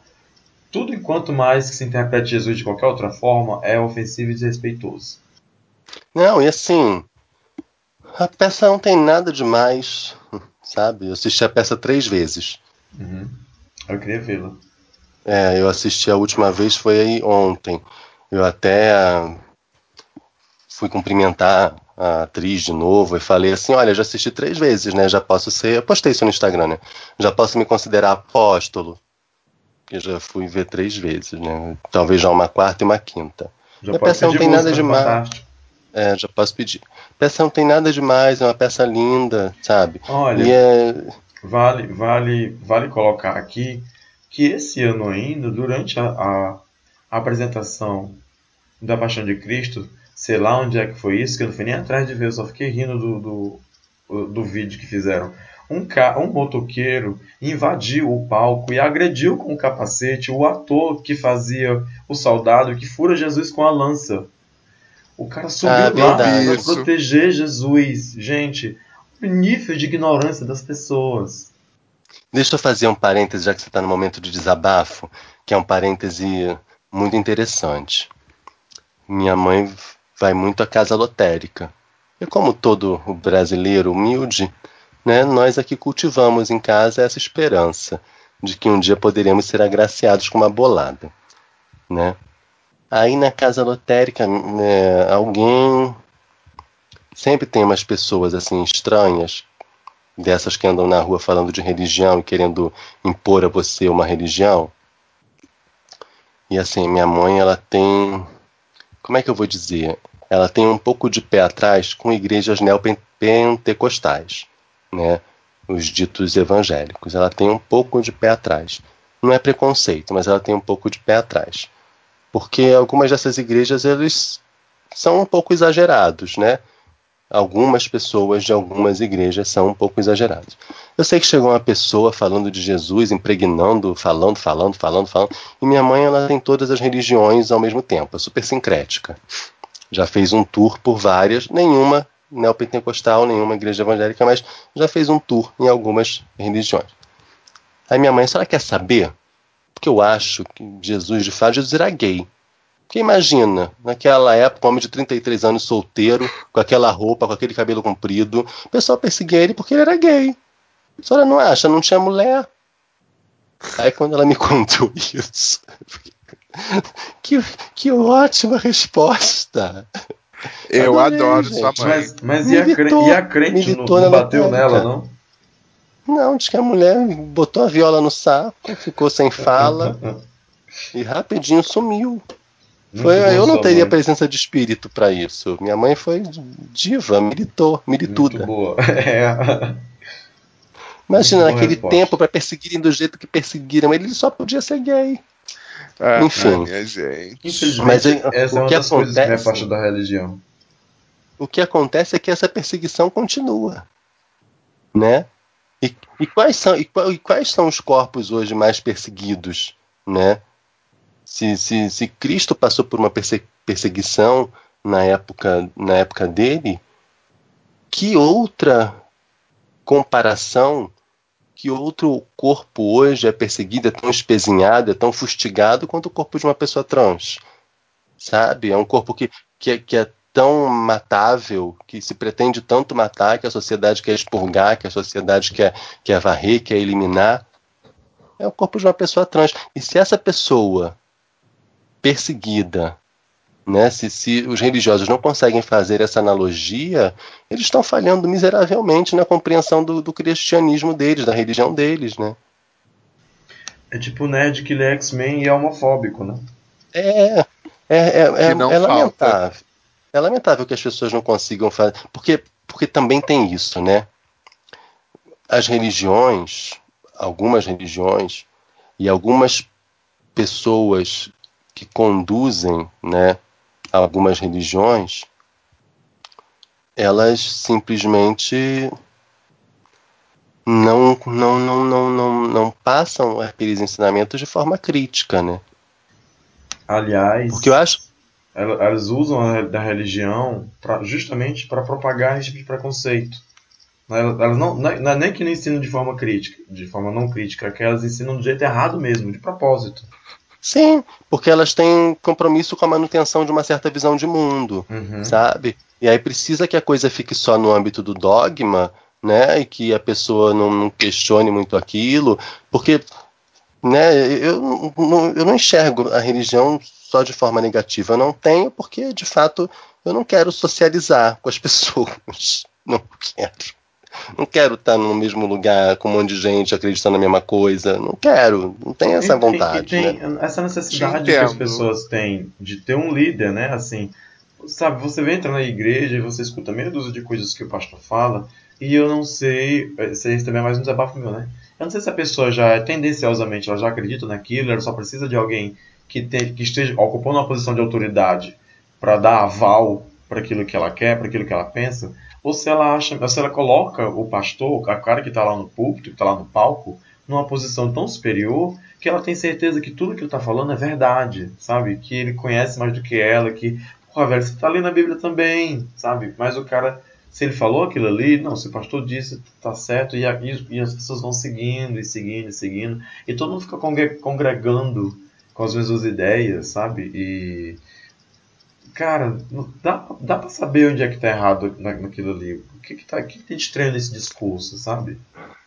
É, mas enfim, o que eu acho é que assim, não tô aqui para demonizar a religião de ninguém, porque eu acho que ela é importante para muitas pessoas, ela é importante na vida de muita gente, né? Mas eu acho que existe, sabe, no meio existem dois extremos, né? Que, que é a, a- a importância da, da religião, da igreja como instituição, como uma referência para as pessoas, como alguém que pode transmitir valores morais, ensinamentos e tal, mas também tem a religião enquanto manipulação, né? Que é isso que você está falando, que, que é perigoso, né? E que enquanto manipulação e, e as pessoas enquanto manipuladoras, né? É, não permitirem é, passar aqueles ensinamentos à luz de uma relativização, à luz de uma crítica, à luz de uma reconsideração, à luz de uma contextualização. Isso é complicadíssimo. Tá, é, deixa eu pedir só mais cinco minutos pro José ficar com a gente aqui, porque a última notícia que eu quero comentar desse episódio é, é algo que eu acho que o José tem algo uh, a, a dizer ou acrescentar, que é que também no mês passado, né, agora na segunda quinzena do mês passado, o governo federal anunciou que vai cortar a verba do CAPS. Para quem está ouvindo a gente que não sabe, o CAPS é a coordenação de aperfeiçoamento de pessoal de nível superior. Em termos práticos, o que é isso? São as bolsas das pessoas que fazem mestrado e doutorado, que são as pessoas que produzem conhecimento, né? as pessoas que trabalham, se for na área da saúde, é que estão trabalhando na, na no desenvolvimento de remédios e de curas para alguma coisa. Se é o pessoal da área da agropecuária, das agrociências, estão desenvolvendo aí novos métodos de plantio, de, de cultivo, etc e tal. E o, o, PIB que é investido, a porcentagem do PIB é tipo 0,25% do PIB que é investido em ciência aqui no Brasil, ainda vai ser cortado. É, o Brasil está atrás desse investimento de países como a China e os Estados Unidos que investem 3%. É, e aqui se investe menos de 1%, essa verba ainda vai ser diminuída. Aí, qual pode ser as consequências disso? Assim, o, José, que é, não é estudante da área, mas que está que tá nessa parte de produção de conhecimento científico, deve sentir isso mais do que a gente, eu que sou graduando ainda, por exemplo, e o Rodrigo que é, que é bancário. Não, é só colocar uma coisa em perspectiva. No ambiente acadêmico, obviamente, você tem a figura do pesquisador, do, do professor da universidade. Só que quem faz ciência mesmo é o bolsista. Quando você toma uma atitude como essa, você está basicamente esvaziando totalmente o setor de pesquisa, porque se não for assim, não tem como você fazer um doutorado, não tem como você fazer um mestrado. Então, é, o é que está acontecendo. você fazer um doutorado ou um mestrado e trabalhar, não é isso? Geralmente quem faz mestrado doutorado vive da bolsa, né? Ganha, se sustenta com a bolsa do mestrado. Então, a gente já tem a gente já tem uma situação muito complicada, que o fato de a bolsa, o valor da bolsa não ser um valor, já não é um valor alto, isso já limita, porque uma pessoa pobre, ela não consegue viver só com a bolsa. Para você viver de bolsa, para você ser efetivamente capaz de fazer pós-graduação, você precisa ter algum aporte familiar. Então isso aí já é uma coisa que afunila quem consegue chegar lá, né? Agora com esse corte, você ou afunilou mais ainda ou você acabou com a chance de qualquer pessoa seguir uma carreira científica. Então isso é uma coisa que o prejuízo que isso vai causar é incalculável, sinceramente. É, na matéria que eu li na BBC, é, o rapaz falava, o presidente da SBPC, para quem não conhece, é a Sociedade Brasileira de Progresso da Ciência. Eu não anotei o nome dele aqui, mas enfim. Ele disse que isso gera é, prejuízos gigantescos a longo prazo, porque se para de produzir conhecimento, o Brasil vai ficar muito atrás de outros países que investem em, em ciência. Né? Isso, isso tem tem a gente que não. A gente que fala assim, né? A maioria das pessoas que não estão nas universidades ou faz, fazendo é, né, curso superior e pós-superior, talvez nem entendam bem o que, o, o que, que se pode passar disso aí, mas a gente pode falar sobre o desenvolvimento de vacina, por exemplo. Se acaba a pesquisa, né? Se não se desenvolve nada, o que, que acontece? Né? A gente fica para trás em questão de saúde, em questão de tecnologia, né? o país fica cada vez mais atrasado o corte foi de 15 a 80 milhões. Sim, é um, é, é um valor absurdo. São, são milhares de bolsas que estão sendo cortadas. Não, mas assim, a questão é, né, interessa, sabe, na conjuntura mundial, para o capital, sei lá, que o Brasil seja um país que desenvolve ciência? Ou a gente só precisa ter aqui pessoas é, habilitadas a apertar botões, a trabalhar nas máquinas da lavoura, talvez um técnico que conserte um trator. Entende? Tipo assim. É uma falta de visão tremenda, principalmente se você for considerar que em certas áreas o Brasil é um grande produtor de conhecimento. Sabe, a própria, na própria indústria agropecuária, é, agrícola. Você tem a Embrapa, que é um centro de pesquisa de ponta que produz tecnologia que a gente exporta. Então, é aquilo, aquilo que a gente volta sempre. Eu não sou um grande entendido do assunto, eu não sou uma pessoa que se informa tanto assim da, da questão política em outras áreas, que não a que eu me dedico, né, que no caso é a área da saúde, mas que acaba sendo influenciada por essa questão da ciência. Sabe, é projeto, não é, não é questão de ser uma crise, é um projeto, é uma coisa É. que está sendo desmontada aos poucos e que a gente só vai dar conta quando perder totalmente. Levando em consideração a quantidade que se investe aqui, que é 0,25% do orçamento, né, um corte de, de dinheiro nessa área não é por causa da crise. Não dá para apontar para a crise e vamos cortar aqui na área de pesquisa, sim. porque o, valor é muito pequeno. né, valor- São aqueles. Então, é aquela situação, são aqueles cortes, entre aspas, simbólicos que são feitos só para justificar alguma coisa. É como na época do Ministério da, da Cultura, que foi extinto, depois foi re- re- reconstituído, tudo aquilo. Se você for parar para olhar o tamanho da verba do Ministério da Cultura, é ínfima, se for comparar com a verba de outros órgãos, de outros ministérios. É um É algo palito, que né? é um corte, exatamente, é um corte que sequer tem impacto em qualquer nas, nas dívidas públicas, em qualquer, de qua- quaisquer dívidas que o governo tenha. Isso é aquilo, é, são, são os espantalhos que estão sempre sendo buscados. Às vezes são os servidores públicos, às vezes são esses ministérios que as pessoas não dão conta da importância deles, como o Ministério da Cultura, como o Ministério da Ciência e Tecnologia, como o Ministério da Educação. Porque é aquela situação, as pessoas que se importam, elas não precisam do, do serviço público nesse caso. Elas vão ou para a escola particular ou para o serviço de saúde particular. É, inclusive, uma amiga minha me alertou sobre o tipo de projeto que, que se tem, assim, a- o tipo de intenção, né? Se, porque se cortam as bolsas e você não consegue trabalhar e fazer o, o, o mestrado, que é impossível se fazer o mestrado e trabalhar, né? Para não, pra não se manter da bolsa, é, o que, que acontece? Você vai acabar correndo para as faculdades particulares e recorrendo a fiéis, porque você não pode pagar para fazer mestrado, né?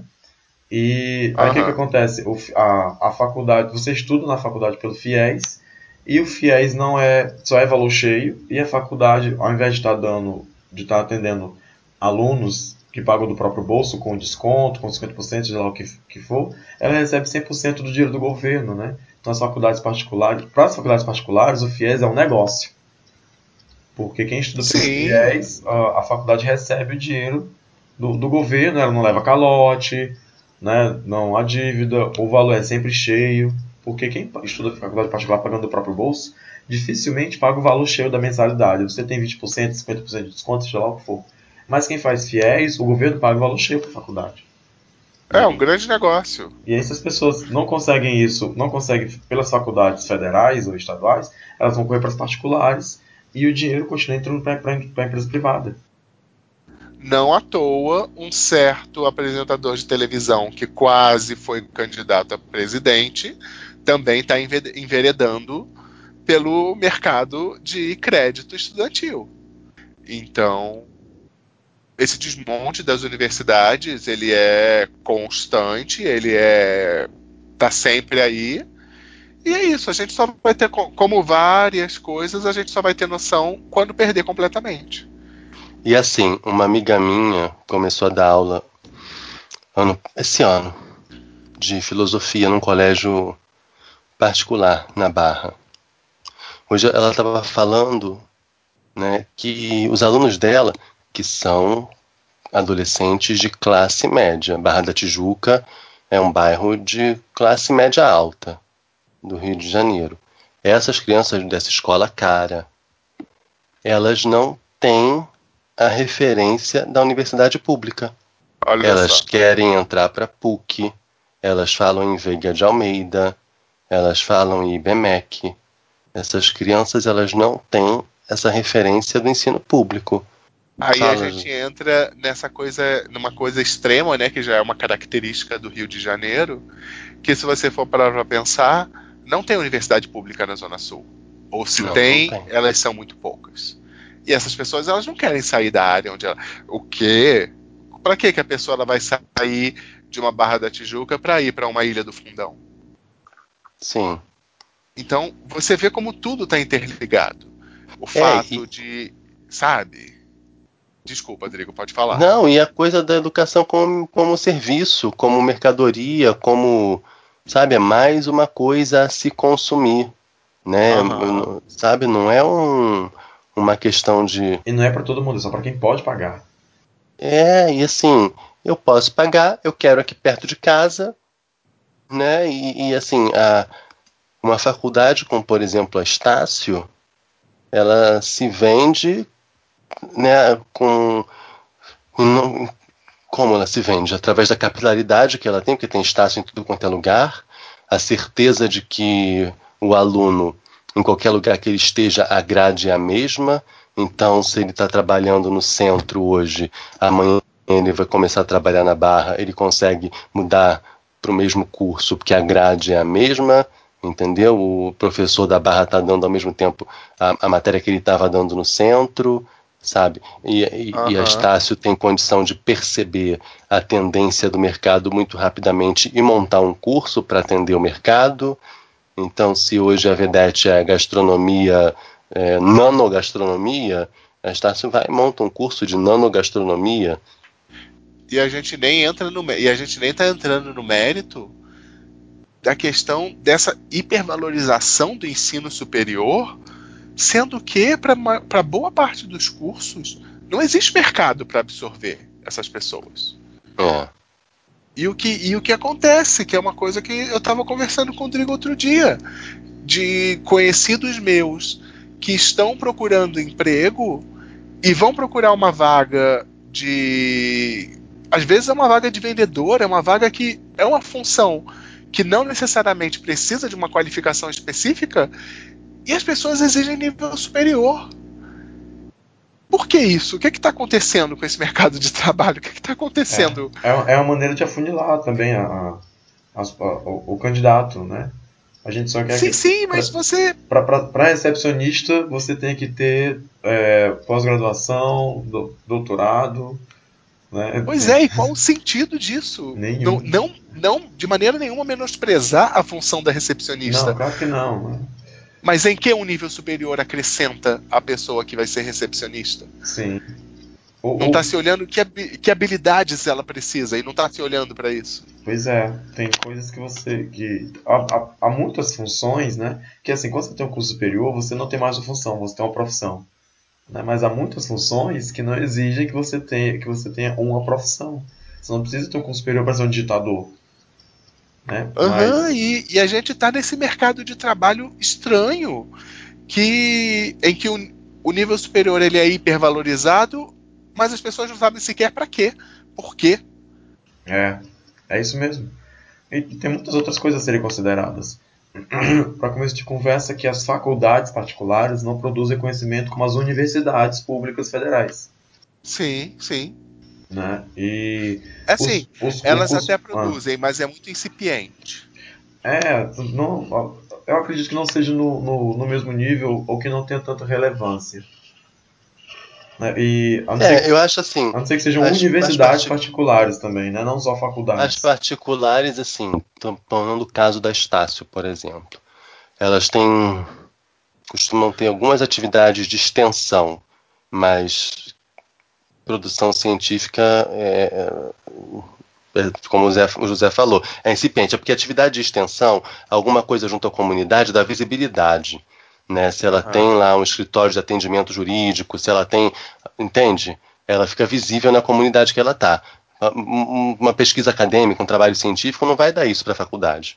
Sim, sim. Embora Ela- exista, é, é aquela situação. Sim. Existem universidades que tenham, mas não nem de longe se compara ao que é a produção de uma universidade pública.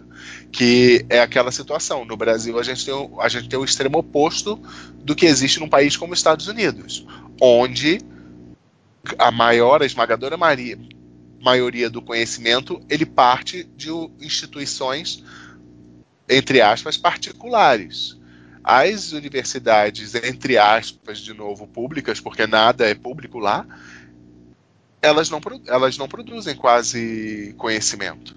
E aqui no Brasil é a Universidade Federal que produz conhecimento. A Universidade Federal, a Universidade Estadual. É, vale vale é, colocar aqui também que na notícia que eu li sobre o corte do CAPES, é, também foi falado que nos Estados Unidos o Trump também tentou fazer isso, né, diminuir investimento para produção de, de para as áreas de ciência, produção de conhecimento lá, mas sob protesto acabou voltando atrás. Porque sim, sim. Tanto, tanto os partidos de, de. São os democratas e os. Alguém me, alguém me socorre. Republicanos. É, isso mesmo. Tanto, tanto um lado como o outro se, se, se posicionou contra esse tipo de decisão e ele acabou tendo que voltar atrás, porque as pessoas sabem, até nisso. Não, é aquela situação eu acho é muito interessante a questão de toda. A gente vai entrar talvez numa, numa seara, eu vou falar isso, mas eu vou estar talvez entrando numa seara que eu não domino muito, mas é, é aquela coisa. É muito bonitinho, eu estou vendo todas as pessoas pegando essa coisa de pensamento liberal, que tudo tem que ser inici iniciativa privada, não sei o que, não sei o que. Mas se você for olhar a força da pesquisa científica, inclusive para a produção de bens é, de consumo para o mercado, isso tudo parte de pesquisa governamental. Sim, sim. O governo americano ele investe bilhões de dólares em pesquisa que justamente gera produtos que vão afetar a indústria, que vão afetar, sabe, coisas tão díspares quanto a internet e quanto o forno de micro-ondas surge disso. É, já ia dizer, lá na outra ponta tá o carro melhor, que consome menos gasolina, tá o celular mais moderno, Tá o tênis tá. do, do, do cara que isso, corre. Tá o drone que vai ajudar a, a guerra no país lá de onde ele vai roubar o petróleo, ou que ele vai ganhar dinheiro reconstruindo um país destruído pela guerra, sabe? É, é uma coisa muito muito bizarra como como a gente está retro, a, gente tá retrocedendo, gente. A gente está retrocedendo demais. É, é, não, parece que o que se quer fazer aqui é transformar o Brasil num, num, num polo industrial como é a China, por exemplo, onde as pessoas trabalham 20 horas por dia, ganhando centavos por, por, por hora e sem poder dizer nada, sem nenhum direito trabalhista, né? Sem nada de nada. Sim, sim, sim. Mas se você for parar para pensar, mesmo na China se produz conhecimento. Se você for ver em termos de pesquisa científica, tudo bem, é, instituições americanas, pesquisadores americanos, elas são maioria, mas se você for ver, não existe artigo científico, pelo menos na minha área, que é ciências da saúde, onde não tenha um pesquisador chinês ali no meio, sabe? Então, você, a gente vai falar que a China tem toda essa condição precarizada de, de trabalho, coisa e tal, mas até eles valorizam demais pesquisa científica. Ou seja, a gente está indo na contramão do mundo inteiro, né? Ah, sim, nos tornaremos um, um, um exatamente um país manufatureiro para receber indústrias para produzir a preço de banana, porque estamos precarizando nossas condições de trabalho, tudo para garantir emprego para a população, não importa se é um emprego de péssima qualidade. A solução, a solução é a revolução comunista, gente. Essa é a solução. Essa péssima notícia me fez lembrar outra notícia que eu vi há pouco tempo, para a gente arrematar o nosso episódio, que foi, eu acho que vocês também devem ter visto, a, a moça guerreira que conseguiu montar uma empresa do zero, porque ela tinha apenas 300 mil reais que a família dela emprestou para ela. Ah, nossa. Então, gente, olha, Quantos eu vou sair em defesa. Essa guerreira, essa olha guerreira só, merece. Eu vou sair em defesa da moça, tá? Porque a notícia não era exatamente essa. Ah. Ela sim, ela, ela ganhou um empréstimo do avô de 300 mil reais. Mas a, a manchete, da, o título da matéria, não era começou do zero. Alguém fez um Ctrl C, Ctrl V e Tem um- aí Tem um Photoshop aí na foto. é, não é um Photoshop, é na hora que printaram o lance, alguém é um comentário. Essa parte do começou do zero é um comentário de alguém que replicou essa notícia. Eu estou dizendo isso porque essa matéria foi comentada no Tecnocast, no podcast do, do pessoal do Tecnoblog, falando sobre clickbait.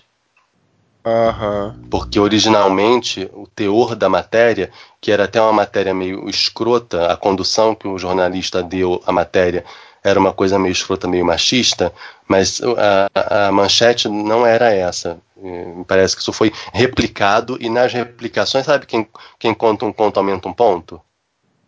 Aham. Uma das replicações acabou sendo essa de que ela teria que o, o- essa coisa do começar do zero. Né? É porque eu vi, a matéria que eu vi a chamada era essa, né? Jovem começa a É. empresa do zero. Aí tinha lá no, no subtexto, como se fosse o corpo da matéria já, né? Ela que recebeu apenas 300 mil reais a, um, um empréstimo da família, etc e tal. Mas É, qual é a verdade, é. então? É, ela recebeu de fato, mas assim, em nenhum momento foi colocado na matéria que, Que ela começou do que ela zero. estava Que ela, que ela começando do zero, entendeu? Que não, não tinha esse caráter assim de, ah, sou gay, entendeu? Essa, essa falsa meritocracia. Não, mas o, o. Guerreira, eu sei que era um comentário de quem publicou mesmo, que era quantos likes essa Sim. guerreira merece. A, a matéria não colocava ela como guerreira. A matéria só. O que, eu não entendi a matéria como maldosa, sabe? O, a- Aham. o Guerreira, quem colocou foi quem publicou o print da matéria, né? Olha só essa guerreira. Mas a matéria, o que eu li, pelo menos, né? O texto, a chamada era essa.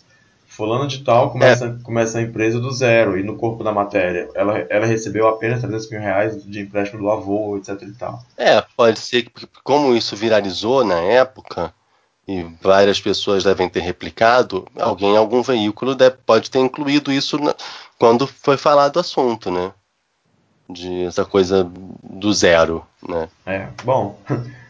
Enfim, mas é, é, de qualquer forma, eu acho super bacana que, que, que alguém tenha um avô que possa emprestar 300 mil reais, né, que alguém tenha uma família que disponha de 300 mil reais, por mais que sejam as economias de toda uma vida, né? É, mas, de qualquer forma, é uma menina de 17 anos, né? Que ela poderia ter pego esse dinheiro para comprar um apartamento. Ou ela poderia ter gastado tudo em roupa, que nem os meninos do, do outro vídeo, né? Poderia estar fazendo vídeo de outfit. né? Eu, sei, eu, Mas é- eu tenho um posicionamento, assim, não tirar qualquer mérito pessoal da menina, coisa e tal, mas considerando a conjuntura que a gente vive, eu não, eu não consigo enxergar uma, ma- a veiculação de uma matéria como essa como não, como não Ah, sendo não, algo sim, extremamente é completamente desonesto. manipula- É, é completamente manipulador e desonesto você vender o empreendedori- empreendedorismo dessa forma. Sim. Exatamente, né? eu não Porque consigo. assim, mas quem, quem do povo, pobre preto, periférico favela- uhum. favelado, chegará num banco e conseguirá aos 17 anos, aos 17 anos quando você não tem reputação, não tem emprego, não Uhum. tem renda, não tem nada, conseguirá crédito fácil, conseguirá crédito de 300 mil reais para montar a sua empresa de cosméticos veganos. Quem do povo Aham, conseguirá? olha só isso. Ninguém não conseguirá, né? Isso, A isso, isso povo- desencadeia várias outras coisas, assim, é como, é como você enfiar a mão na- numa água parada e sacudir. Porque tem um monte de coisa, sabe o que isso me lembra também? Os jovens empreendedores que largam tudo para viajar, que Hum, Aham. o, texto, o texto do cara que disse que você não precisa é, fazer começar- faculdade. fazer faculdade com 19 anos, que você pode desistir quantas vezes quiser da faculdade para começar de novo, porque você tem todo o tempo do mundo, sabe? Isso, Ah, gente. isso é muito surreal para a vida da, da, Hoje no da maioria da trabalho, Mas, população. assim, trabalho. Mas que cabe perfeitamente na vida de uma pessoa de classe média alta ou É, rica. cabe, sim. É Não é um, é um discurso que para eles cabe. Mas Mas, a pessoa de classe quando- média alta, a- é, classe média alta rica, ela é a, a minoria da população. sim, e aí é que a desonestidade que o José está falando. Né? Essa matéria ter destaque, né? e isso ter destaque, sem que se faça a, a devida contextualização, né? tipo assim, beleza, soltou a matéria, mas a matéria não podia. Eu não sei, eu não li a matéria, tá? A matéria não podia ter um contraponto. No final da matéria não podia ter assim um enquadramento, tipo assim, mas tipo. é, a maioria dos brasileiros não tem acesso ao crédito. É difícil para mulheres negras conseguirem empréstimos para começarem seus pequenos negócios, né? Mas Tipo, nunca, Sabe, nunca isso apareceria, porque Não. justamente o objetivo da matéria é vender um sonho. não, eu não tô falando da matéria porque eu, eu não li. Mas assim, é, no Mas mundo é ideal, no mundo ideal com unicórnios, né, voadores como o Ventania e o Cavalo de Shira, nesse mundo ideal, essa matéria seria feita de uma maneira mais completa, dando um contraponto. Mas no mundo que, na situação, na conjuntura que a gente está, né, do Brasil caminhando mais, cada vez mais para esse lance liberal e tal, lá, lá, lá, lá, que é uma parada muito focada no sucesso, na realização, no empreendedorismo, na meritocracia, né? A, a imprensa é de interesse de alguém, de alguns setores, sei lá, da sociedade, vender essa ideia como, sabe, como motivador, como, sabe, como elemento motivacional para que todos vão se realizar como empreendedores, Ou, sabe? para que todo mundo se esforce de maneira surreal, tentando alcançar algo que seja inatingível e que quando as coisas não deem certo, você não culpe ninguém a não ser você mesmo. É, que mesmo que você não tenha um avô com 300 mil reais, você pode tentar montar sua carrocinha de cachorro quente, porque é a sua adaptação desse, desse Aham. negócio. E assim assim, você não cobra o Estado por infraestrutura, você não cobra o Isso. Estado para ter saneamento básico na sua casa, porque se você mora naquela casa, naquele bairro ruim, é porque você não trabalhou para ter uma casa boa no bairro bom. Porque você não está vendendo o melhor cachorro quente da, da vizinhança, porque você não, não vendeu cachorro quente bastante. É isso mesmo. Bom, Enfim. vamos despedindo. Eu vou pedir para vocês fazerem suas considerações finais. José, quer se despedir? Quer dizer alguma- mais alguma coisa? Ah, gente, só dizer que eu estava com saudade de gravar. Espero que eu consiga com mais frequência participar. E é isso. Beijinho a todos. Rodrigo Menezes? Então, não precisa cortar nada do que eu falei. meio- Até aquela parte do cocô você pode deixar. Ah, é, Agora eu vou ter que deixar da- que você falou isso, né? Mas se é, eu cortar não vai fazer sentido. das fezes em formato de fita. Quem tá cagando em forma de fita, gente, pelo amor de Deus, procura um médico. Ah, meu Deus. O Vai no Enquete. É, e acho que essa nova novela aí da, da Globo, das sete, que tem o pessoal que tava congelado, não tem? Tem. Tava vendo aí. Gente, Ah. eu queria fazer isso nesse momento, eu queria me congelar. O que isso tem a ver com o episódio de hoje, pelo amor de Deus? Gente, porque tá tudo uma merda. Eu queria me congelar e só descongelar daqui a 500 anos. Ah, tá. 500 anos eu acho que é um tempo razoável. Gente, eu queria, sinceramente, eu queria entrar numa câmara criogênica e só ser despertado daqui a 500 anos. Se as condições fossem favoráveis, se não, pode me deixar lá. Sabe? Tipo assim, quando tiver legal, quando tiver legal, me chama de volta. Não importa que eu vá Bota acordar e não conheça ninguém. cápsula, né? Bota a plaquinha na É. cápsula, só me acorde quando tiver tudo ok. Exa- Não perturbe. Sabe? Tipo assim, na hora que tiver legal, me chama de volta. Não importa que daqui a 500 anos eu não conheço ninguém, né? não, não, não tem mais ninguém que eu conheça vivo. Não importa, eu só quero acordar numa era legal. Eu já sabe? não conheço Tipo ninguém assim, agora mesmo, né? É, eu já sou antissocial. Entendeu? Você é antissocial no futuro, com macacão prateado, sabe? Tipo, com, um anel de voo da legião dos super-heróis, entendeu? Você é antissocial no futuro. É, o futuro talvez me forneça formas de ser antissocial muito mais agradáveis. Porque Aham. sem condenação, sem julgamento moral dos outros De sociáveis. de repente tem aquele computador que é a Scarlett Johansson. E não vi esse filme. Ah, que droga. Não vi Her. A não piada vi. se perdeu. Mas eu gosto dela. se, ela, se ela fosse um computador daqui a 500 anos, eu seria amigo dela. Até porque, enquanto computador, talvez né, ela fosse um pouco antissocial também. tá, foram muitas considerações. É. Eu vou me despedindo. Ah, antes de eu desligar a nossa chamada, eu preciso avisar um negócio para as pessoas. Essa semana eu fiquei sabendo de um dos nossos ouvintes que ele veio me cobrar que ele comentava sempre nos episódios e ninguém respondia. Mas o que é que acontecia? ele vê o episódio por um aplicativo no celular dele e ele comentava no aplicativo e essas mensagens ficavam lá. Elas não chegam pra gente. Então, se alguém tem comentado os nossos episódios nos aplicativos e acha que a gente não está respondendo, é porque as mensagens não chegam pra gente. O ideal é que vocês comentem na nossa página do Facebook ou lá no site Tapioca Mecânica, que a gente vê a gente sempre responde, a gente é sempre simpático. Mesmo o Drigo que é social é sempre simpático. Então, É culpa Ah, de vocês, então, tá? Se vocês não estão tendo seu comentário respondido. Isso, vão lá na página, vão no Tapioca Mecânica, vão no Facebook. Ah, gente, e, e interajam no- nas outras redes sociais. Eu, tô, eu uso o. Twitter bem pouquinho, mas eu interajo pouco lá. Ah, quem quiser falar comigo no, no Instagram e no Facebook, eu tô em todo canto. Pode mandar mensagem no Messenger, pode mandar mensagem no Instagram. Eu sou Gambit Dance, tudo junto. É, o Driguente Social, não sei se ele quer que as pessoas falem com ele. Ah, mas eu sou. Eu amo Twitter. Twitter é a melhor rede. Eu estou lá. Eu sou Bicha Nerd, o original, Hum, o primordial. ah, então. eu sou, Ah, e eu sou Josel no Twitter.